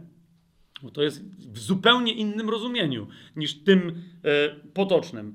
I jedenasty werset. I przyprowadzi Aaron cielca na ofiarę za grzech, za siebie samego. Zobaczcie, i dokona przebłagania za siebie i swój dom, i zabije cielca na ofiarę za grzech, za siebie samego. Widzicie tutaj, że on dokonuje przebłagania za swój grzech? Ok. Następnie weźmie pełną kadzielnicę węgla rozpalonego z ołtarza przed Jachwę oraz dwie pełne garści wonnego utłuczonego kadzidła i wniesie poza zasłonę. Widzicie, że on wchodzi za zasłonę wolny od grzechu, jakby w ramach tego obrzędu? To po co mu jest to kadzidło? No bo wiecie, ja zawsze w kościele katolickim słyszałem, no bo oni tam okazali, no nie? Nie, to kadzidło ma mu pomóc, żeby w środku nie zgrzeszył. Patrzcie dalej i nasypie kadzidło na ogień, gdzie przed Jachwę, jak się będzie zbliżał do arki, aby obłok kadzidła okrył co? Przebłagalnie, która jest nad arką, aby nie umarł. Wiecie, setki razy się upewniałem, co tu jest napisane. I wszyscy mi mówili, tu jest napisane, że jeżeli arcykapłan wejdzie, on ma patrzeć na Pana. Tam jest gęsty obłok, on się świeci, gada, nie, nie, nie, nie wiadomo, nie? Ale musi zrobić tak gęsty dym, żeby kiedy tam podejdzie, widzie, po to były te cherubiny, rozumiecie? Żeby mu zwracały uwagę, ocza, na co patrzą, gdzie jest przebłagalnia i żeby tam nie patrzył. Ale ponieważ musi tam podejść, dym ma być tak gęsty i unosić się nad przebłagalnią, żeby nie patrzył na przebłagalnię, bo jak na nią spojrzy, to ujrzy sekret sekretów i to go zabije. Rozumiecie? Zobaczcie jeszcze raz wchodzi bez grzechu. Co go może zabić w środku? Spojrzenie na przebłagalnie. Jeszcze raz, 13 werset. Nasypie kadzidło na ogień przed Jachwę. Gdzie się Jachwę objawia? Nad przebłagalnią, rozumiecie? Więc on ma patrzeć w ten sposób, sypać tam rozumiecie? i nadymić tyle, bo on, dlaczego? Bo on musi podejść do przebłagalni zaraz i coś tam zrobić. Więc rozumiecie, musi patrzeć na cherubiny, patrzeć na Pana, ale on ma zaraz kropić krwią przebłagalnie. I musi z jednej właściwej strony ją kropić, bo jak kropnie na drugą, to jest znowu, to jest błąd. Więc rozumiecie, najświętszą, centralną świętością w świętym świętych nie jest nawet sam Jachwę, który się objawia, obczajcie tu, bo on jakby wytrzymuje kapłana, który, arcykapłana, który wchodzi i jest bez grzechu. Ale jak tam arcykapłan spojrzy na przebłagalnie, to jest grzech. Dlaczego? Przecież ona jest zrobiona ze złota. czemu przebłagalni, e, przebłagalni znaczenie jest takie oszalałe? Czytajmy dalej, ale nie wiem, widzicie to? Trzynasty werset, tak? Y, aby obłok kadzidła okrył przebłagalnie. Widzicie? Nie ja, o, o e, szekinę Pana, nie coś tam. Przebłagalnia ma być zakryta. A więc nawet jak arcykapłan wchodzi, rozumiecie, on może usłyszeć Boga, może go zobaczyć jakieś światło, może, on może zobaczyć lśniący miecz, ale nie może zobaczyć, powiedziałbym, jeszcze przebłagalni. Co to jest? Teraz, co, co się dzieje? 15 werset. Następnie zabije, yy, potem weźmie z krwi tego cielca, wiecie, którego zabił za siebie, tak? I pokropi swoim palcem nad przebłagalnią, gdzie? Ku wschodowi. Nie? Do raju wchodzi się od wschodu, nie? Z tamtej strony, a na zachodnim skrzydle jest drzewo życia. Rozumiecie? Na zachodnim skrzydle i tam nie wolno było kropić, ponieważ ta część przebłagalni czekała na inną krew. Nigdy nie wolno było tam kropić. Rozumiecie? Nigdy. Jeżeli kapłan się tam spojrzał tylko, dlatego musiał być zabity, bo ta druga część, reprezentująca drzewo życia, należała tylko dla jednej, jedynej krwi. Kiedy zostanie ona przelana, nie będzie trzeba więcej żadnej innej przelewać. Rozumiecie, oni w kółko musieli lać krew cielców i kozłów. Jak dalej przeczytacie tę historię, nie będę dalej czytał, no nie, to zobaczycie, że na tą przebłagalnię wylewa, skrapia ją y, siedmiokrotnym pokropieniem y, arcykapłan krwią cielców i kozłów, rozumiecie? Ale cały czas od wschodniej strony, nie? Cały czas na zaznaczenie że tutaj chodzi o powrót do drzewa życia, ale nikt nie ma tego powrotu, nikt nie rozumie, co się dzieje. Niemniej ludzie z tego robią, no ale nie mamy nic lepszego. Widzicie to? Teraz, kochani, e, bardzo szybko teraz przedstawię Wam pięć punktów, ponieważ piątka w Biblii zawsze demonstruje łaskę. No nie? Gdzie my tu widzimy Jezusa? Kochani, po pierwsze, nie? Bo to wszystko, każda z rzeczy, którą Wam teraz opisywałem, tam dalej jeszcze macie y, historię Zobaczcie, w 21 wersecie, bo siedmiorakie pokropienie macie w 19 e, wersecie i tak dalej. Okej, dobrze. E, przebłaganie dokonuje się, 20 werset, w miejscu świętym, w namiocie zgromadzenia i tak dalej, i tak dalej. Ten jeden kozioł, który nie jest zabity, zobaczcie, 21 werset, Aaron położy obie ręce na głowie e, żywego kozła, będzie wyznawać nad nim wszystkie nieprawości synów Izraela i wszystkie ich przestępstwa ze wszystkimi ich grzechami i złoży je na głowę tego jednego kozła i wypuści go przez wyznaczonego człowieka na pustynię. Tak poniesie ten kozioł na sobie wszystkie ich nieprawości do ziemi pustej e, musi być wyrzucony poza, e, poza obóz. Rozumiecie o co idzie?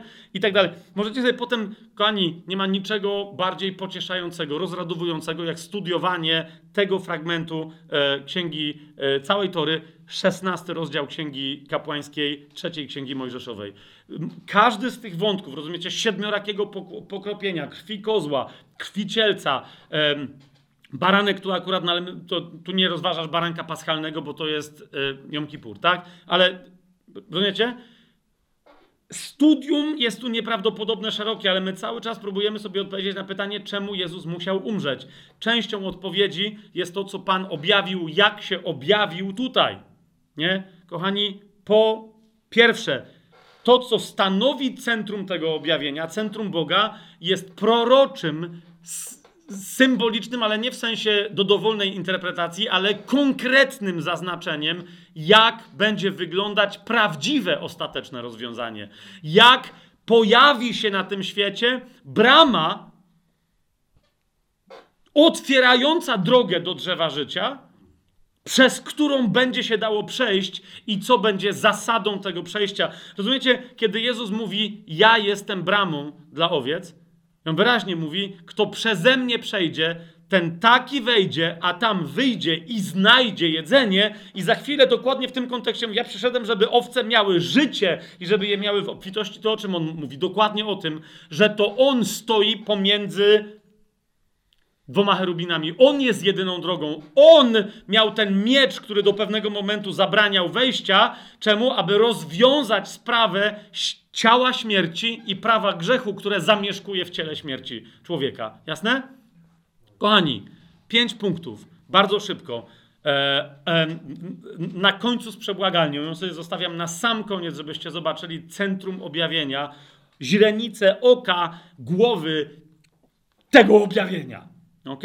Po pierwsze, kochani, i teraz zauważcie, jak wiele się otworzy nam teraz. Niektórzy z Was to wiedzą, ale innym się naprawdę otworzą, e, e, rozumiecie, otworzy zrozumienie e, fragmentów, które czytają od lat i o które pytają od lat. Po pierwsze, kochani,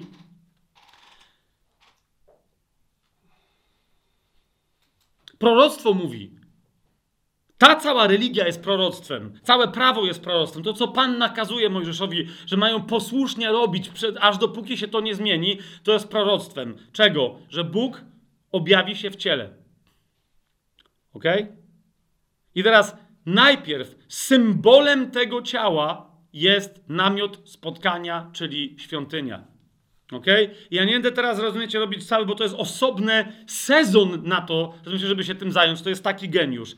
Ale jeżeli, rozumiecie, namiot, namiot spotkania, jaką przeszedł ewolucję? Namiot spotkania zamienił się ostatecznie w Jerusalem w świątynię. Zgadza się?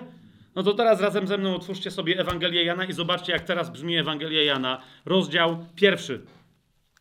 Rozdział pierwszy, werset, yy, rozdział pierwszy, werset czternasty. A to słowo, które słowo? Rozdział pierwszy, werset pierwszy. Na początku było słowo, słowo było u Boga i Bogiem było słowo. Amen? Więc to słowo, które było Bogiem, druga osoba trójcy, to słowo, nie żadne inne, stało się ciałem i mieszkało wśród nas. I widzieliśmy Jego chwałę. Chwałę jako jednorodzonego od Ojca.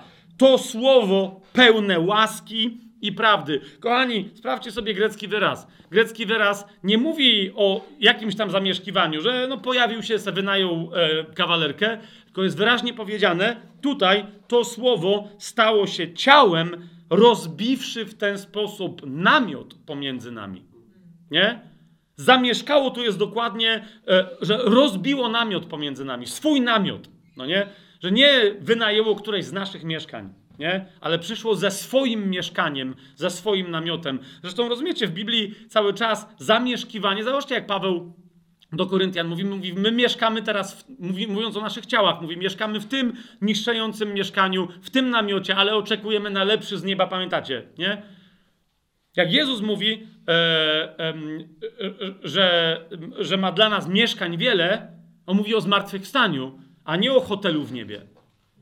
Pamiętajcie. Ale jeszcze raz, więc słowo, zauważcie, przyszło i rozbiło namiot.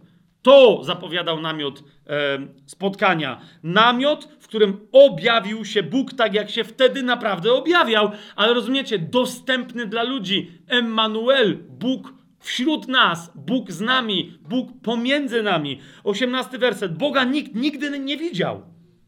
Jednorodzony syn, który jest w łonie ojca, on nam opowiedział, on go przedstawił. Nie? Ale teraz popatrzcie, kochani, drugi rozdział. I to nie będzie ostatni cytat e, w ramach tego, że. Ale zobaczcie, w tym kontekście drugi rozdział. Namiot stał się czym? Ostatecznie świątynią w Jerozolimie. Amen? Otwórzcie drugi rozdział w takim razie. Dziewiętnasty werset. Odpowiedział im Jezus: Zbóżcie tę świątynię, a w trzy dni ją wzniosę. Wtedy Żydzi powiedzieli: 46 lat budowano tę świątynię, a ty ją w trzy dni wzniesiesz, ale on mówił o świątyni swojego ciała. Gdy więc zmartwychwstał, jego uczniowie przypomnieli sobie, że im to powiedział i uwierzyli pismu i słowu, które powiedział Jezus. Wiecie, dlaczego to nie jest ostatni cytat? Ponieważ ten cytat mówi, dlaczego oni uwierzyli? Bo oni byli Żydami i oni wiedzieli o co chodzi. To jest świątynia, żywa świątynia, którą zapowiadała ta, ta świątynia z kamieni. To jest otwarta brama. Powiecie, ale jak to jest otwarta brama, to musi być yy, ujawnione przymierze, musi być dwóch cherubinów. Nie? Ewangelia Jana. 20 rozdział, muszę się uspokoić, bo to jest dla mnie.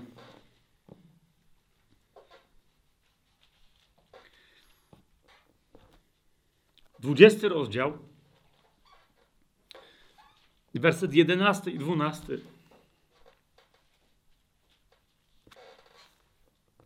Maria stała na zewnątrz przed grobem, płacząc. A gdy płakała, nachyliła się do grobowca i zobaczyła otwartą bramę do drzewa życia. Zobaczyła dwóch cherubinów. Rozumiecie? I nie zobaczyła miecza.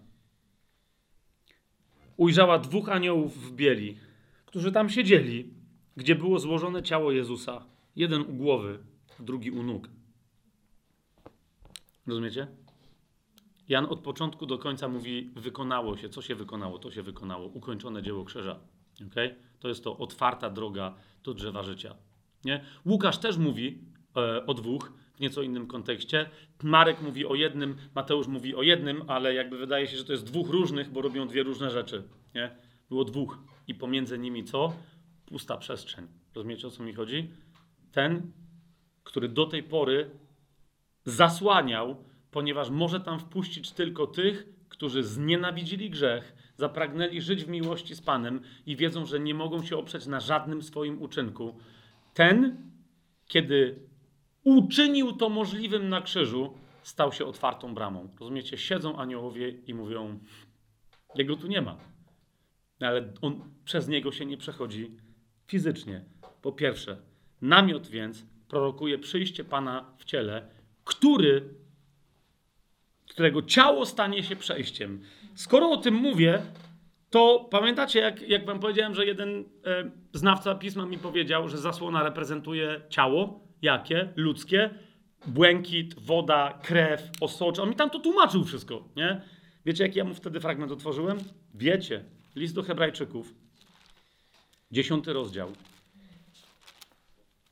Dziewiętnasty werset. E, przepraszam, e, 19 i 20 werset, rzecz jasna. Mając więc bracia śmiałość, aby przez krew Jezusa wejść do najświętszego miejsca, rozumiesz, że my możemy tam wejść jaką drogą? Drogą nową i żywą, którą On zapoczątkował dla nas przez zasłonę, to jest przez swoje ciało. Zauważcie, w momencie, kiedy ciało Jezusa zostaje absolutnie śmiertelnie ostatnim pociągnięciem rozdarte na krzyżu, ostatnim jego oddechem i wypływa z niego ostatnia kropla krwi i woda, co się wtedy dzieje? Zasłona w świątyni się rozrywa, nie ma tam żadnej, rozumiecie? Dlaczego? Bo ona reprezentowała jego ciało. Cała świątynia reprezentowała, ale też to, co do tej pory zasłaniało, rozumiecie? On dlatego musiał umrzeć, mówiąc krótko. Rozumiecie? Dlatego, co reprezentowała ta zasłona, to będzie następnym razem. Teraz wam tylko pokazuję, jak to wszystko tam było zawarte i nawet tak inteligentna istota jak diabeł się nie pokapowała.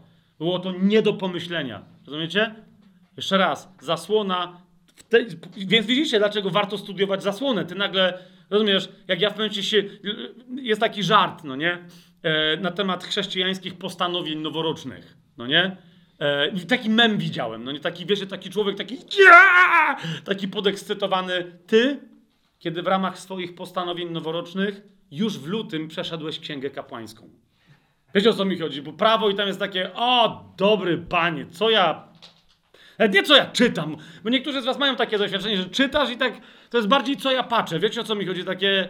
E, okej, okay, okej, okay, tu purpura, e, tak, lilia, lew, e, cherubin, ten. Mhm. I on, ile tych cielców tam, co się stało w ogóle, proszę. Rozumiesz?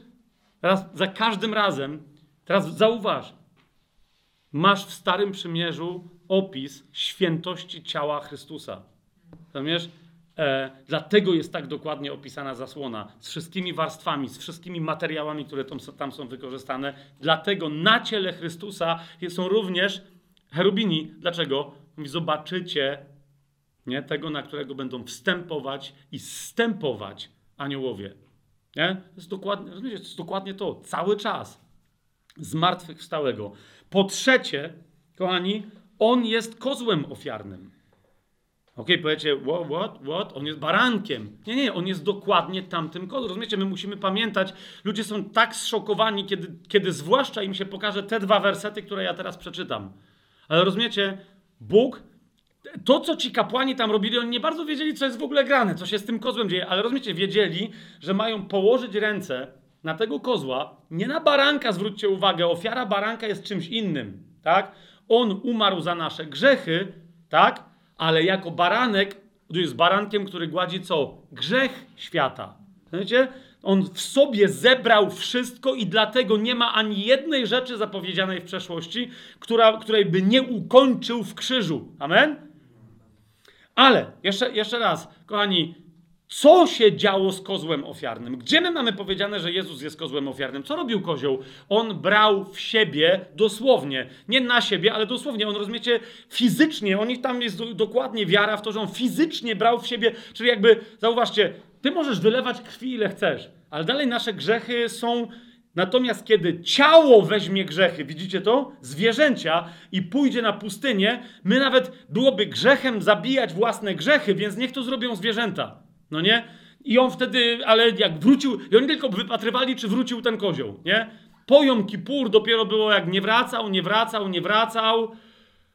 Okej, okay, nie wrócił. Czasem niektórzy tam nie mówili, że, że może oni tam za nim też te psy takie nie do końca dzikie wysyłali. Wiecie o co mi chodzi? Żeby się upewnić, że ten kozioł nie przywlecze z powrotem naszych starych grzechów. Powiecie, gdzie ty masz w ogóle coś takiego w Biblii napisane? Są dwa takie fragmenty, nie tylko, ale te nie mamy więcej czasu. List do Galacjan, po pierwsze, zobaczcie.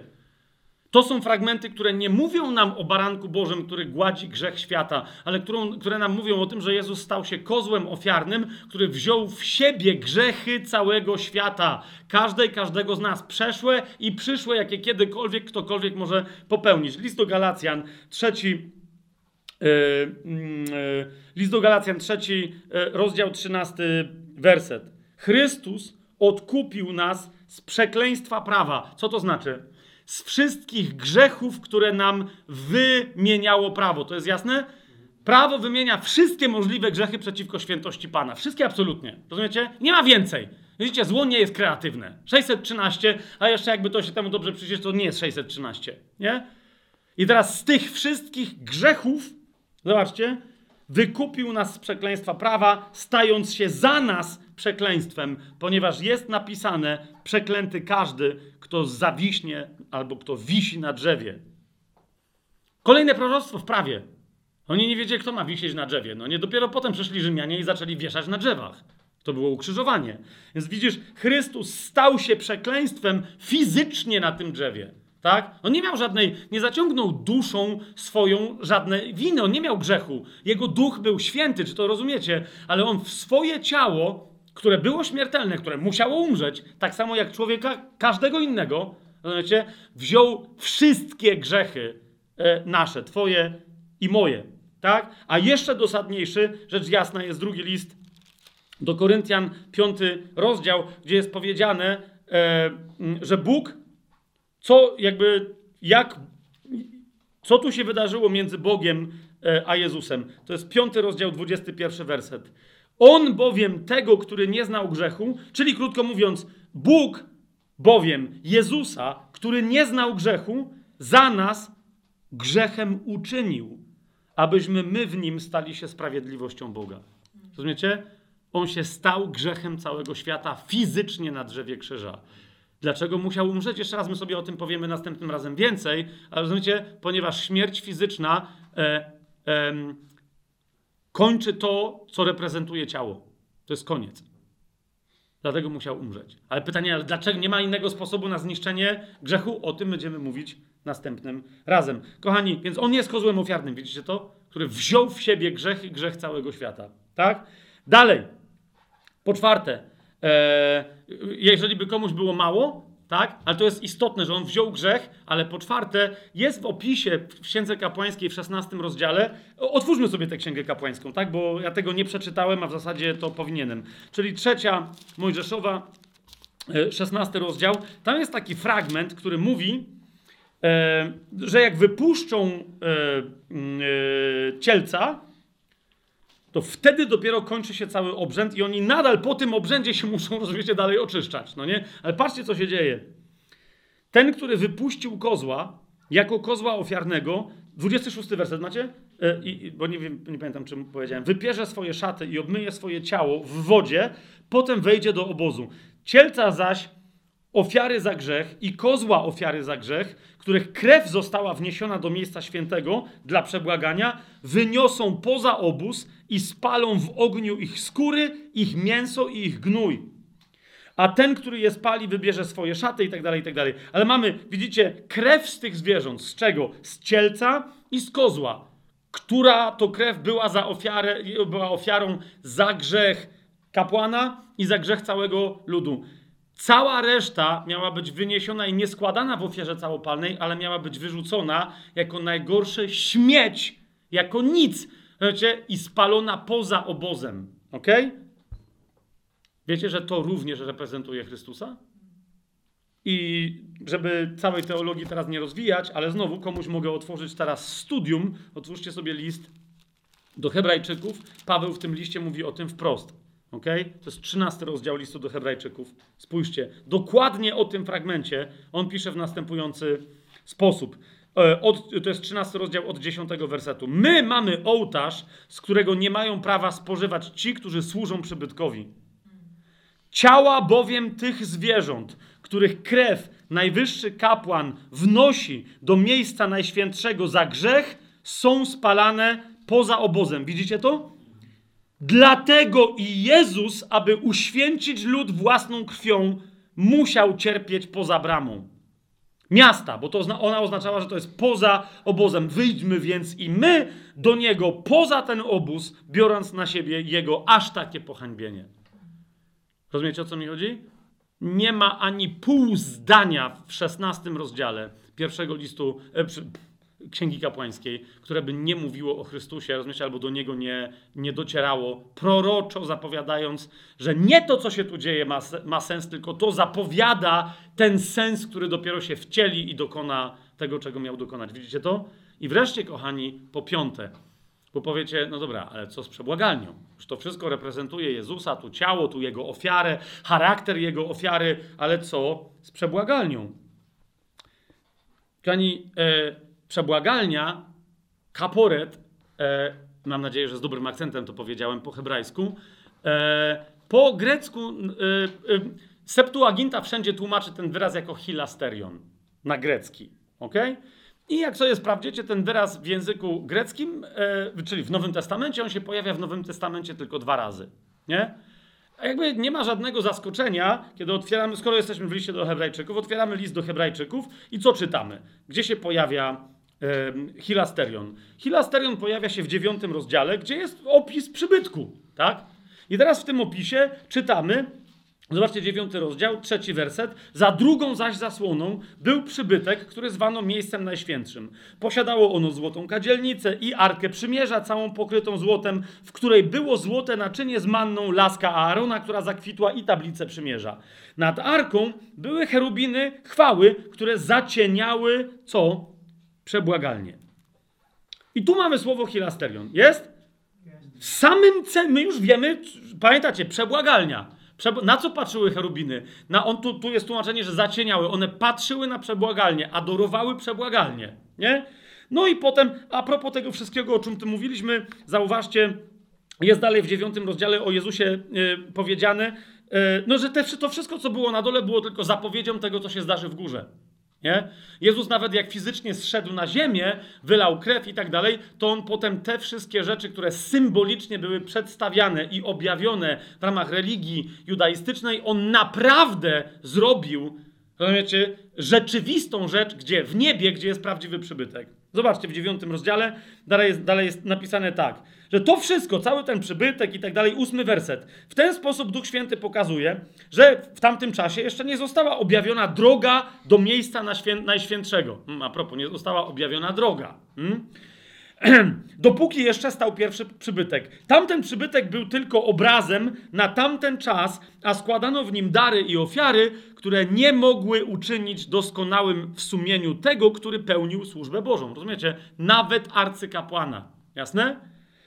Ta służba polegała, zobaczcie dziesiąty werset, tylko na pokarmach, napojach i różnych obmyciach i przepisach cielesnych nałożonych aż do czasu naprawy. Jeżeli my jako chrześcijanie dzisiaj Rozumiecie, gdziekolwiek y, wymyślamy, albo nagle się dowiadujemy, czujemy się zaniepokojeni, bo ktoś do nas przychodzi z jakimkolwiek przepisem, czymś, że ale Pan Jezus nakazał, uważajcie, co jest związane z pokarmem, napojem, różnymi obmyciami, przepisami cielesnymi, na przykład jakimi? Na przykład, że ktoś musi nakrywać głowę w jakichś określonych okolicznościach, albo nie wiem, zdjąć gacie, albo nieważne, co kto wymyśli.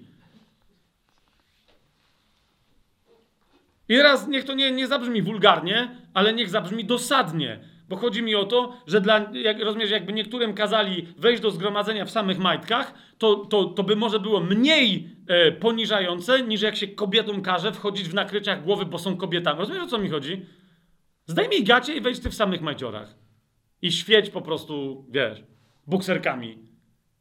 Więc jeszcze raz, to, zauważ, to wszystko, to jest tylko powtórka tego starego. Co przynosi usprawiedliwienie? Co przynosi życie? Jedenasty werset. Ale Chrystus, kiedy przyszedł jako najwyższy kapłan dóbr przyszłych, przez większy i doskonalszy przybytek, nieuczyniony ludzką ręką, to jest nienależący, rozumiecie, bez związku z tym budynkiem na ziemi. To znaczy to. To było jego ciało. Tak? Ani nie przez krew kozłów i cieląt, widzicie to? Dlaczego nie? Krew baranka jest inna. Tak? Nie przez krew kozłów i cieląt, ale przez własną krew wszedł raz do miejsca najświętszego, zdobywszy co? Wieczne odkupienie. Ok? Teraz, kochani, jesteście gotowi na ostatni, piąty punkt? To jest jeden moment, w którym występuje słowo kilasterion, przebłagalnia. Mamy to? Wiecie, gdzie jest drugi? Drugie miejsce w Nowym Przymierzu, gdzie ten, który się genialnie znał na całym prawie, mówi, e, posługuje się słowem hilasterion? List do Rzymian. Proszę Ducha Świętego, aby do niektórych przyszedł z absolutnie objawieniem, dokładnie teraz.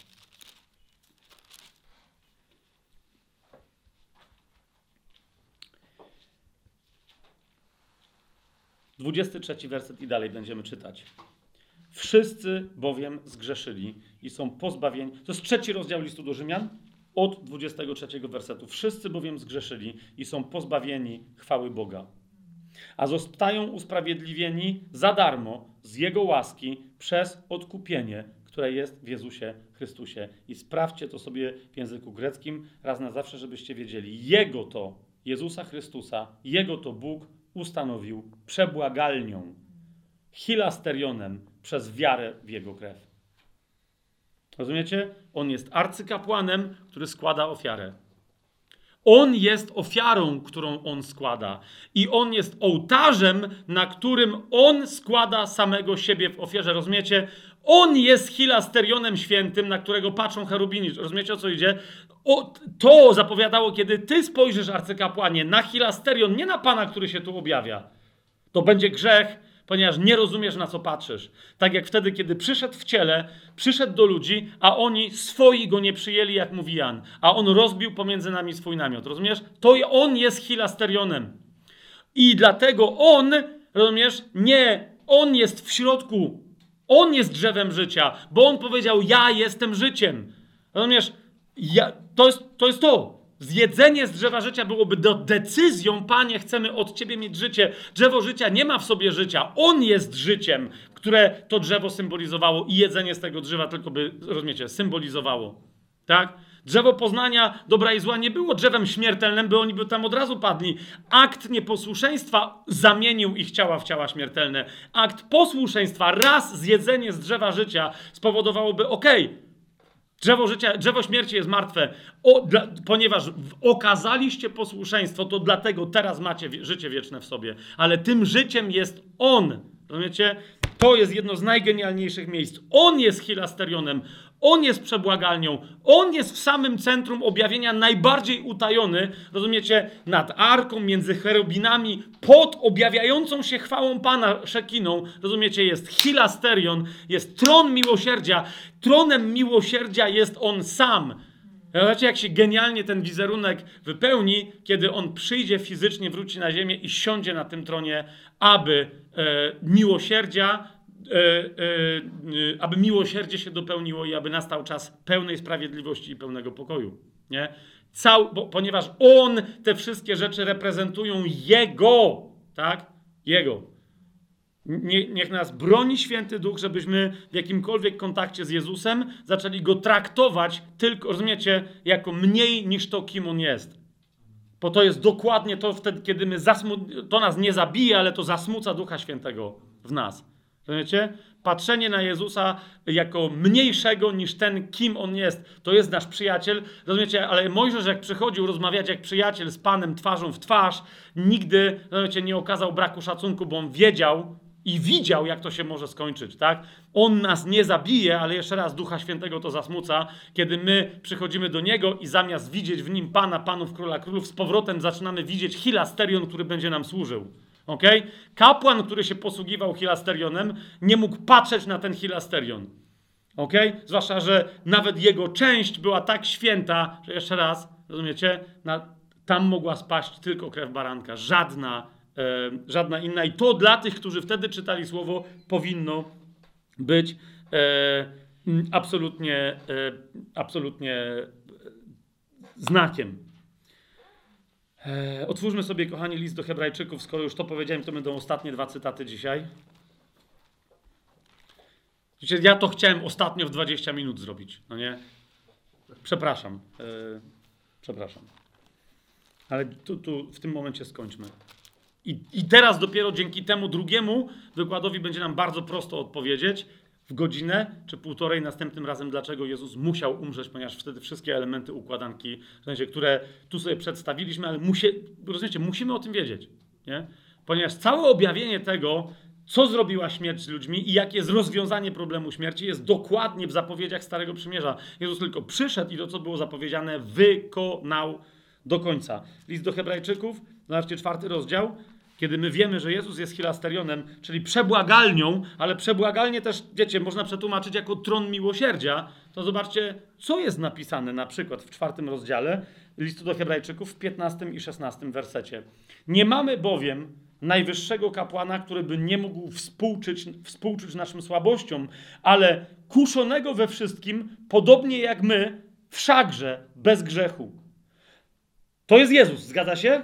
A szesnasty werset mówi o czymś czy o kimś. Przystąpmy więc z ufnością do tego tronu łaski, abyśmy dostąpili miłosierdzia i znaleźli łaskę ku pomocy w stosownej chwili. Rozumiecie? Nie chodzi o tego, który siedzi na tronie, bo arcykapłan nie siedzi na tronie. Nie? Jezus jest arcykapłanem, który może współczuć naszym słabościom, ale Jezus też jest tronem miłosierdzia sam w sobie, do którego my mamy przystąpić. Sami jak arcykapłani. Jasne? I jeszcze raz na sam koniec, e, kochani, tym zakończymy. E, dziesiąty rozdział listu do Hebrajczyków, dziewiętnasty i dwudziesty werset. Mając więc, bracia, śmiałość, aby przez krew Jezusa wejść do najświętszego miejsca. Rozumiecie, e, kochani, ciało Chrystusa ma dla nas znaczenie o tyle i staje się dla nas drogą, i ten hilasterion dla nas się otwiera, tylko dzięki krwi Jezusa. Rozumiecie? Najpierw wylana krew, wtedy dopiero jak, jak, jak masz dotknięcie tą krwią, wtedy przechodzisz e, przez to ciało. Śmierć Jezusa, fizyczne rozdarcie Jego ciała. Rozumiecie? E, no nie ma śmierci bardziej śmiertelnej jak taka śmierć. Rozdarcie ciała do takiego stopnia, żeby z niego skutecznie wypłynęła krew aż do ostatniej kropli. Rozumiecie? To rozdarte ciało jest dla nas otwartą bramą, okay? przez którą przechodzimy do życia wiecznego, a kluczem do tej bramy jest krew Chrystusa. Rozumiesz, żadna zasługa tam cię nie doprowadzi, nawet do tej bramy, a już na pewno cię przez nią nie przeprowadzi. Żaden twój wysiłek, żadne zachowywanie takiego czy innego prawa. Rozumiesz, cokolwiek, cokolwiek. Zanim powiemy sobie jeszcze o tym, dlaczego Jezus musiał umrzeć następnym razem, pamiętaj, cokolwiek chcesz do tego dodać, Nieważne, jaki mówisz, że to jest, rozumiesz, żeby jeszcze Boga, nie wiem, zmienić Boga postawę wobec siebie, żeby jeszcze, rozumiesz, nie wiem, u, u, szczególnie u, uwielbić Boga, czy rozumiesz, obrażasz krew Chrystusa i rozumiesz, nie, tylko nic do tego nie dodajesz, ale sam czy sama się wyłączasz z podłaski. Rozumiecie, co mówi, co mówi Paweł? Naprawdę myślicie, że jesteście lepsi od ludzi, którzy mówią, my nic nie mamy, tylko łaska przez nas pracuje, a teraz mówicie lepsi, bo a w nas łaska tak pracuje, że my z powrotem jesteśmy w stanie zachować całe prawo. I to was właśnie wywala z pod łaski. Jesteście z powrotem pod Starym Przymierzem. Nie ma żadnego miejsca stycznego, w którym można by było krew Chrystusa jakkolwiek połączyć ze Starym Przymierzem. Ja już nie mówię z jakimiś innymi formami religii. Rozumiecie, o co mi idzie?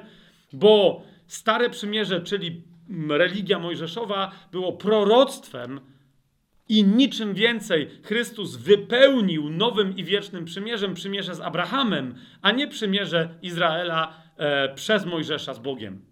Rozumiecie? To było proroctwo o tym, czego Bóg chce dokonać dla całego świata. Czemu nie mogło być inaczej wszakże? Po tym, co powiedzieliśmy ostatnio, rozumiecie, problemem jest śmierć. Okay? Chrystus rozwiązał to przez swoją śmierć. To, to ta sentencja, którą kiedyś się posłużyłem, e, która się też pojawia w liście do Hebrajczyków w innej formie, ale wiecie, ta sentencja teologiczna, dosyć taka starodawna, e, w ramach w ogóle w, w starych, związanych z Biblią e, nurtach teologicznych, Jezus bywa nazywany, zwłaszcza w swoim dziele odkupieńczym, śmiercią śmierci. To jest jego teologiczne imię. Śmierć śmierci. Śmierć wszystkich zabijała, a ten przyszedł i zabił śmierć. Taki paradoks, nie? Ale w każdym razie jest, jest, wiecie, to zdanie, które jest potem rozkładane i rozwijane i również genialnie można dobrą nowinę głosić na bazie tego zdania. Śmierć śmierci uśmiercił śmierć. Nie? Czy zadał śmierć śmierci. Śmierć śmierci Jezus uśmiercił śmierć. Dlatego jest śmiercią śmierci. I tak, po łacinie to brzmi lepiej, ale raz to nie ma żadnego znaczenia. Teraz, kochani, dlaczego nie mogło być inaczej? Czemu Jezus musiał umrzeć? Na to pytanie dopiero teraz, naprawdę, dogłębnie, z sensem, czemu to musiało być ukończone dzieło krzyża, a nie, wiecie, łaski machnięcia skrzydłami anielskimi czy czymś. Czemu Jezus musiał umrzeć? Na to pytanie sobie odpowiemy następnym razem. I jak ktoś chce, może sobie już nagranie wyłączyć. Jak ktoś z Was chce, też może pójść, ale proponuję, żebyśmy e, chwilę się pomodlili. E, zwłaszcza za tych, którzy będą słuchać e, teraz tego e, nagrania i może zostali, wiecie, nie tylko za niewierzących, ale i za wierzących, no nie?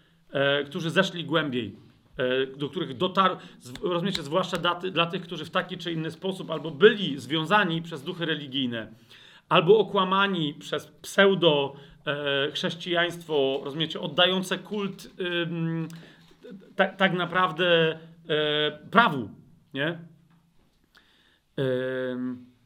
albo no, tych, którzy nie rozumieli w ogóle,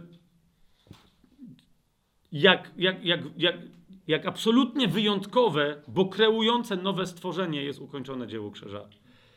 Ojcze, dziękujemy Ci e, za to, że miałeś dla nas plan B.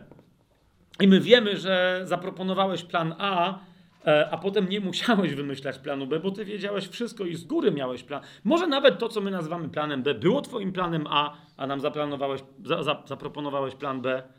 Ale dziękujemy Ci, Panie, że nam dałeś drugą szansę.